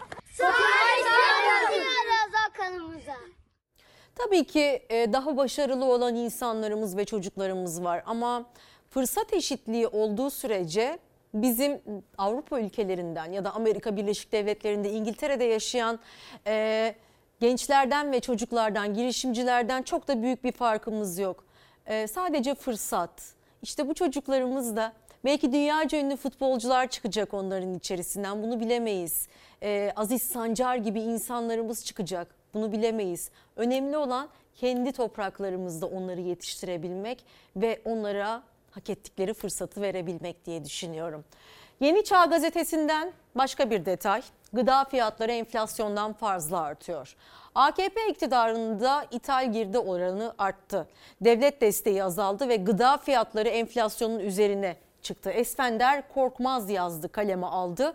Vatandaşın gelirinin en az %40'ı gıda harcamasına gidiyor. Bununla paralel olarak açlık riski artarken siyasi iktidar tarımda yerli ve milli algısı yaratmak isteyerek her konuşmada şöyle veya böyle din vurgusu yaparak halkın açlığını bastıramaz. Ee, hepimiz fark ediyoruz markete ya da pazara gittiğimizde bütçelerimizin ne kadar daraldığını fark etmemek mümkün değil. Burada aslında e, dar gelirli ya da varlıklı olarak da e, ben herkesin fark ettiğini düşünenlerdenim. Çünkü herkesin bütçesine göre belli e, oranda e, kısıtlamalar gerçekleşti. Lüks tüketim yapanların da lüks tüketim harcaması daraldı ya da mutfak masrafı temel ihtiyaçlarını almakta da vatandaşlarımız zorlanıyor. Ama gıda fiyatlarındaki bu artış durdurulamaz şekilde ne yazık ki e, gidiyor. Dolar kurunun, enflasyonun her şeyin etkisi var ne derseniz deyin ama insanlar açlar. Bayrama sayılı günler kaldı ama bayram her eve uğramıyor. Çocukları sevindirecek yeni kıyafetler, oyuncaklar bir yana şeker bile alamadan evine dönenler vardı çarşıda. Ve çarşıdaki durum Birleşik Metal İş Araştırması da doğruluyor bu durumu. Açlık sınırı 2818 lira yani asgari ücretten sadece 7 lira eksik. Alışveriş için mi çıktınız? Evet. Neler alacaksınız? E, bayram için şeker, kolonya, şu bu. Fiyatlar nasıl? E, fiyatlar umduğumuzdan çok yüksek. Şaşırdım doğrusu. Para kazanmak çok zorlaştı hanımefendi. Çok da bildiğin gibi değil yani. Harcamak? Ellerimiz titriyor para harcarken ya. Bir liranın peşine düşüyor ya. 50 kuruşun peşine düşüyor ya. Bayram hazırlığı telaşında tüketici ama zaten zor kazandığı parayı harcarken eli titriyor. Yüksek fiyatlar yüzünden bayram şekeri bile alamadan evine dönmek zorunda kalanlar var. Fiyatlar nasıl? Fiyatlar çok fena. Her şey çok zamlı. Kuru yemiş falan her şey zamlı. Kıyafet alamıyorsun ki. Şeker, çikolata? Yok yok almadık. Almadan dönüyor musunuz? Evet dönüyoruz. Yok maddi durum yok. Ayda ne kadar giriyor haneye ayıptır sonra? Bir emekli maaşı giriyor eve. Ne kadar emekli maaşı? İki buçuk milyar. O da kredi mredi derken bir milyar para kalıyor hele. Aldığı emekli maaşı açlık sınırının da altında emeklinin. 2825 lira 90 kuruş alan asgari ücretli ise açlık sınırında yaşamını sürdürmeye çalışıyor. Diske bağlı Birleşik Metal İş'in araştırmasına göre Haziran ayında 4 kişilik bir ailenin açlık sınırı 2818 lira, yoksulluk sınırı ise 9746 lira. 2500 lira emekli maaş ne yapabilirsin ki? Açlık sınırının da altında aldığınız. Aynen alt, altında alıyoruz. İşte biraz da çalışıyorum. Ondan da birkaç kuruş alıyorum da öyle geçiniyoruz. Yoksa zor yani. Zor kızım. Geçinmek zor. Vallahi hepsi de pahalı ben baktım öyle ucuz bir şey de yok. Şeker, lokum, çikolata. İşte onlar zaten başka da bir şey yok. Peki bu sene kurban alabildiniz mi? E, Kurbana yok düşünüyor. Her sene kesiyordum. Bu sene kesemiyoruz. Çünkü sıkıntı var. Para sıkıntısı var. Kurbanlık fiyatları daha da zorluyor tüketiciyi. Büyükbaş fiyatları 10 bin liradan başlıyor, 30 bin liraya kadar çıkıyor. Küçükbaş fiyatları ise 1500 lirayla 3000 lira arasında. Allah biz 2850'ye aldık. O da yani 7 ortak girdik. Ben alamadım kurbanlık. Bu sene alamadım. Bütçe ayırmak zor. Zor yani ayıramıyoruz. Geçim derdi var. Herkes kendi derdinde yani öyle artık e, tatlı bayram geçsin diye bakmıyoruz. Hayatı sürdürmeye çalışıyoruz. Ivır zıvır almaya çıktık 700 lira tuttu. Daha bayram alışverişi yok yani bu sadece şey. Üst baş. Üst baş. Üç tane gömlek aldım sadece. E şeker, lokum, çikolatası var. Yok yok yok yok. Bayram kahvaltısı için ne kadar harcanacak? Biz evde 4 kişiyiz. 100 lira yeter herhalde bir kahvaltı için. 100 lira yeter mi bir kahvaltıya 4 kişi yetmez. Ya hayat pahalı. Ondan sonra maaşlar az. Şekerler 30 lokumlar 12-15 liradan satılıyor. Fiyatlar geçen seneye göre daha yüksek. Artık ekmek fiyatları da öyle. İstanbul Büyükşehir Belediyesi halk ekmeğe %25 zam yaptı. Halk ekmek büfelerinde 1 liradan satılan 250 gramlık ekmek 1 lira 25 kuruşa çıktı. %25 zam ekmek. Ya alıştık güle güle gelsin. Hoş gelmiş, sabah gelmiş. Fiyatlar çok yüksek ya. Ya yüksek niye bu kadar böyle oluyor anlamıyor ki ya. Ne oldu anlamadım ben. Bu ülkeye ne oldu bu ülkeye? Eskiden birbirimize çay söylerdik, ikram ederdik. Bir yerde karşılarsak hesabını öderdik. Şimdi birbirimizi gördüğümüz zaman yönümüzü dönüyoruz. İstanbul'daki fırıncılarda artan un fiyatları ve maliyetler yüzünden zam hazırlığında. Önümüzdeki hafta 2 liradan satılan 230 gram ekmeğin fiyatının 2,5 liraya çıkarılması talep edilecek. Efendim şimdi reklam. Efendim yarın Kurban Bayramı arifesi. En başta yardımlaşmayı ihmal etmiyoruz. Sevdiklerimizi mutlaka arıyoruz. Büyüklerimin ellerinden, küçüklerimin gözlerinden öpüyorum şimdiden. Çünkü bayramda birlikte olamayacağız. Ee, lütfen sevgi ve saygıyla kalın. Birbirimize iyi enerjiler verelim. Pozitif enerji verelim. Negatif olmayalım ve sağlığımıza en başta dikkat edelim. Dilerim ki güzel bir bayram olur. Güzel olsun her şey, mutlu olalım, birlikte olalım. En önemlisi ve en değerlisi de bu zaten.